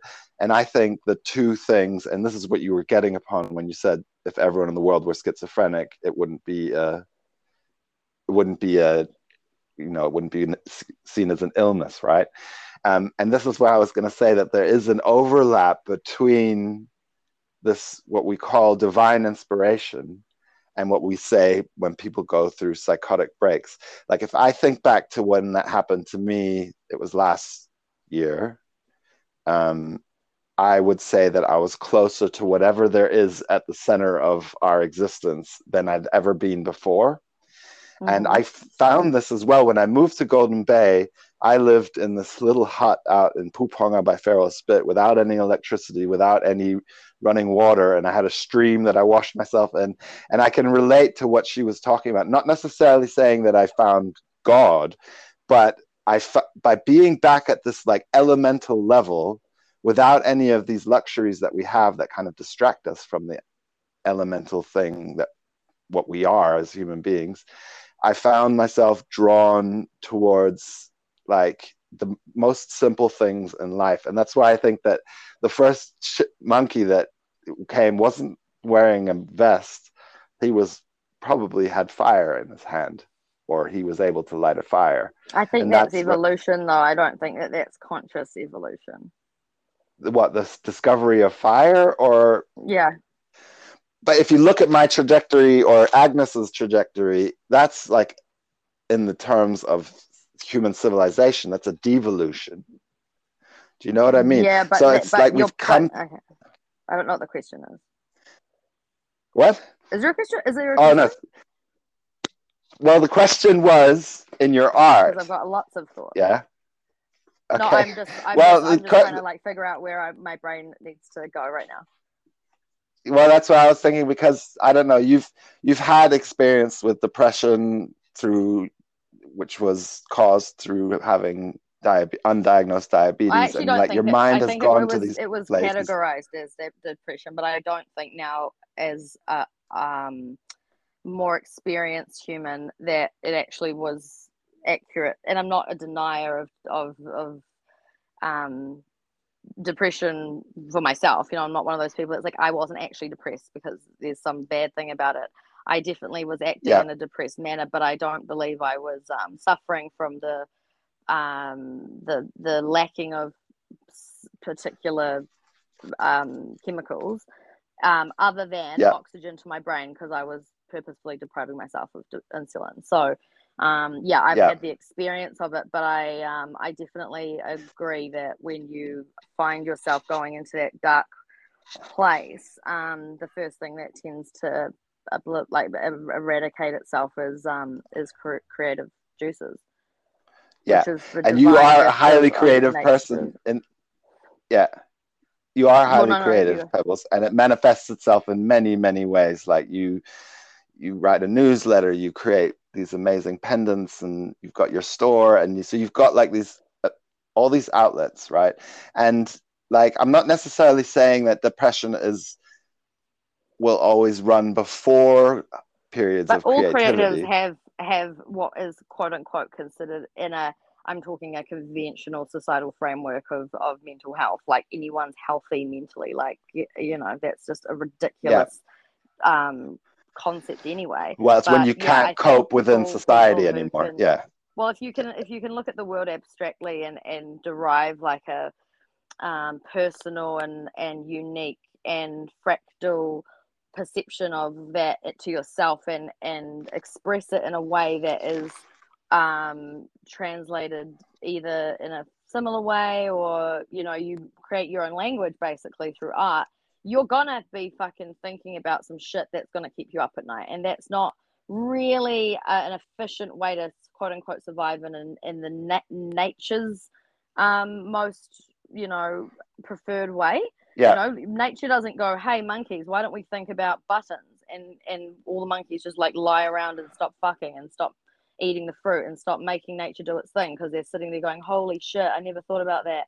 You know nature's yeah. like yeah just do just do the thing that you need to too much about it okay so i was thinking this just came to me that the need for creation right for god mm-hmm. whatever god is to create could be described by him be having been a little bit you mean like artistic creation like yeah well what's so the difference like... between what you were what we're describing with one, god created well, the heaven and the earth it's just yeah, one it's is, a canvas. One is right? one is yeah, but one of them uh, the design is when you're human and you're putting it into a framework of like your opinion on it, you're automatically putting this sort of malevolent, malevolent or benevolent good or bad on it when in reality there was no there was no intention other than just create just do it fill the be. void just do it. Just do the fucking dance of life, and it's like, oh shit, this is fucking insane. But yeah, so that's go, oh, I mean, is he bad or is he good? Yeah, so when it comes to the creative process, like, would you say, like, would you ever plan out something, or is it something that happens spontaneously? Like what? You know, like, so I'm saying, like, a lot of these. Listen, when I write, I'm not actually I'll have an idea of what I want to write, but I never plan what I'm writing because I feel like once I plan, that's yeah. I think planning I is like the... limits and restricts like a good writer. Yeah, that and it's the same with is it the like same with really art though? Um, yeah. Well, yeah. So, not, well, but even no, like something as detailed as that the, lion's shell that you made. You've got to plan a painting. Like if you've got a painting, you've got to like plan and like so that it's not a falling down fresco in fucking you know Florence, like it's or wherever the fucking Last Supper yeah. is painted. It's just yeah. you can't. The planning is not the the manifesting. It needs planning, but I think the concept. If you need to plan a concept, like I dated this guy a while ago, and I remember I, he said something once that was kind of the way he said it was I didn't understand what he meant, and I said, "What do you mean?" And he goes, I don't know. And I went, well, you just said it. And he said, well, yeah, I don't know. And I said, well, okay, I'm new new question. I'm going to ask you what you just said. Tell me what your response would be. You know, like that was sort Yeah. of going to give me some clarity. And so I did. And he just sort of sat there and he went, I don't know. And I went, well, what did your brain say? What was it? And he was like, what? I don't know. I've got to think about it. And I'm like, what do you mean? Like, I know that I have to think about what I say often, but, but I don't actually. When I when something happens, my brain immediately gives me an answer of like what I'm seeing, whether I understand it or not. It'll go, Yeah. I don't understand, or it'll go, yeah, oh, this is that thing. Just like when you wake up every morning, your brain goes, yeah, I know that this is a room and this is a bed and this is my thing, and that. Instead of like when you have injuries and your brain injury and you no longer retain those fundamental parts of your brain that are just working without you needing to figure it out, and you don't wake up every day Yeah. and go, holy fuck, what is this fucking thing? Oh, I've got to relearn it all. Like memory, you know, like memory is Yeah. the quantum reminder of an existing pre, so that you don't wake up every day and have to relearn shit like an octopus. Who said that an octopus has to relearn everything They when it wakes they up? in the they relearn everything. It's like the study that they've done that every time you give them a task, yeah, they they learn it again. Like they learn it in like 15 fucking seconds, but they don't remember like they remember some things. But in Yeah. terms of these odd sort of things that they do, their They do have very tiny dump brains, dump yeah. out. They just dump it out and go, no, I don't need to know because I'm smart and I'll figure it out because there's 20 brains in each of my legs. Yeah. There's one brain in each of the tentacles. But it's also nine brains. consciousness and sentient. So it enough learns to go, didactic- Holy yeah. shit! I I don't. I'm freaking out. Like, what is this big? gla-" It's like no. I wouldn't be too sure going, about that. Well, it's not freaking out when it's I given, given a glass jar for the first time. It goes, oh, what's this? I'll figure it out. Instead of like the human brain being like, whoa, spaceship. You know, God's not real.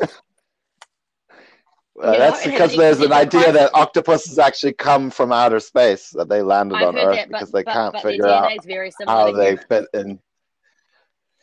Yeah, but that doesn't matter. DNA is ubiquitous throughout the universe. You once said to me, Pebbles, you once asked me the question about there's no way of knowing what a person's going to look like before that person even exists.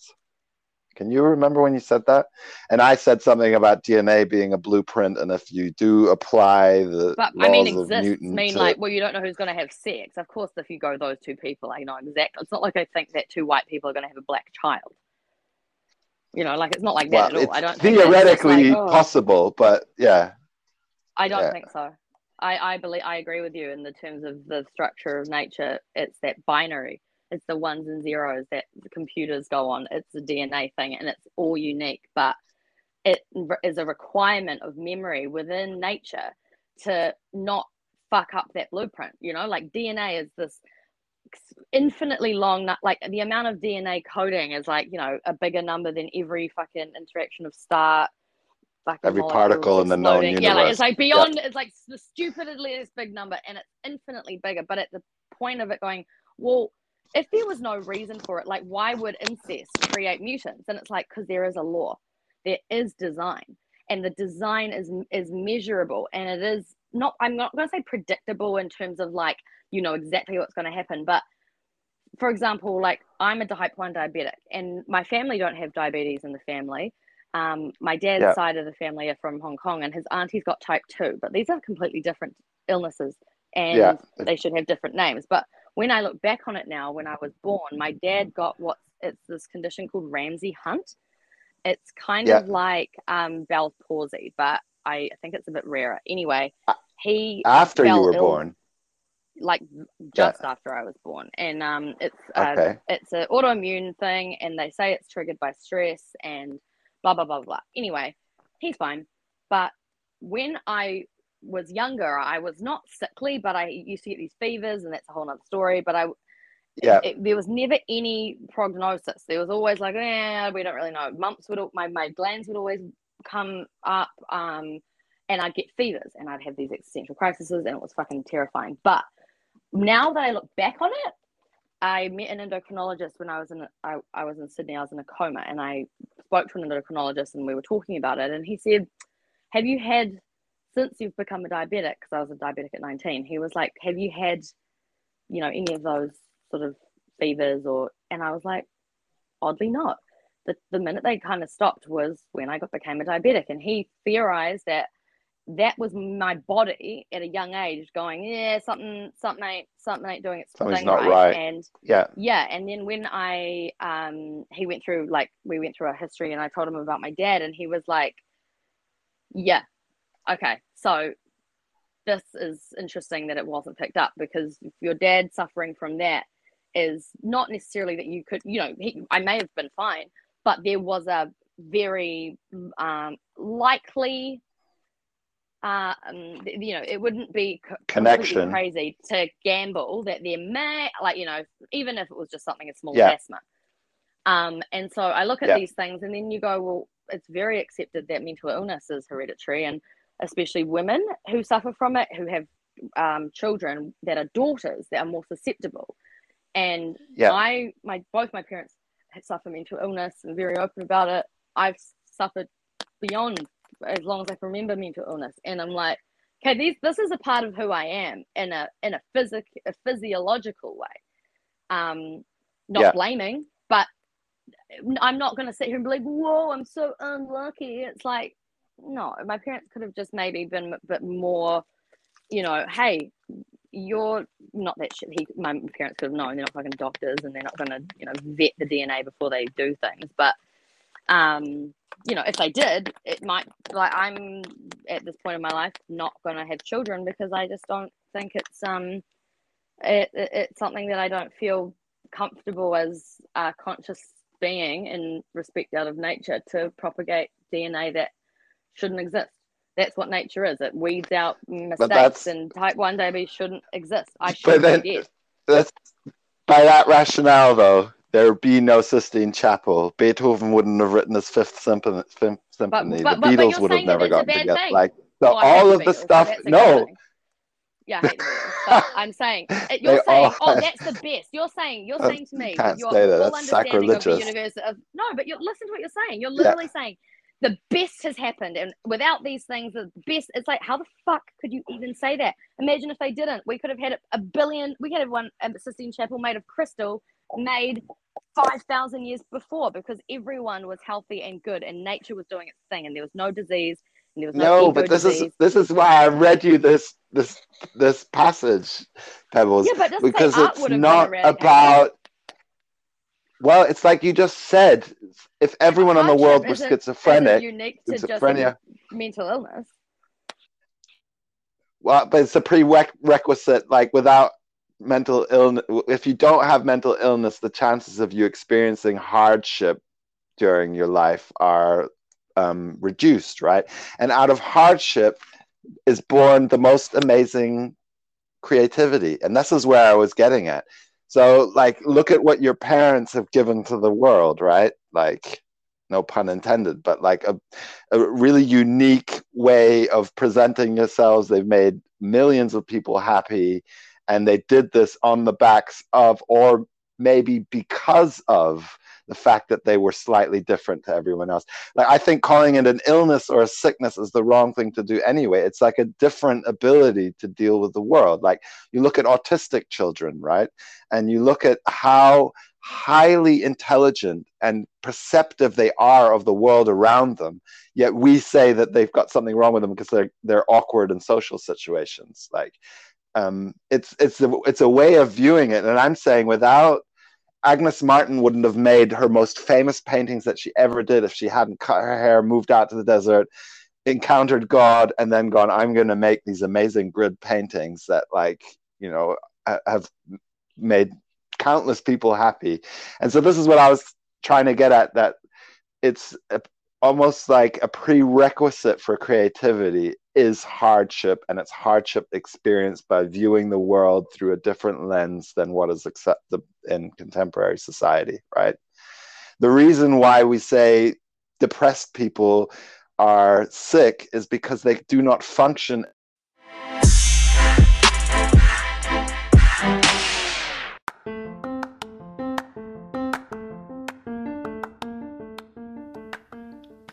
Kia ora. Thank you guys so much for listening, and I hope you enjoyed that podcast.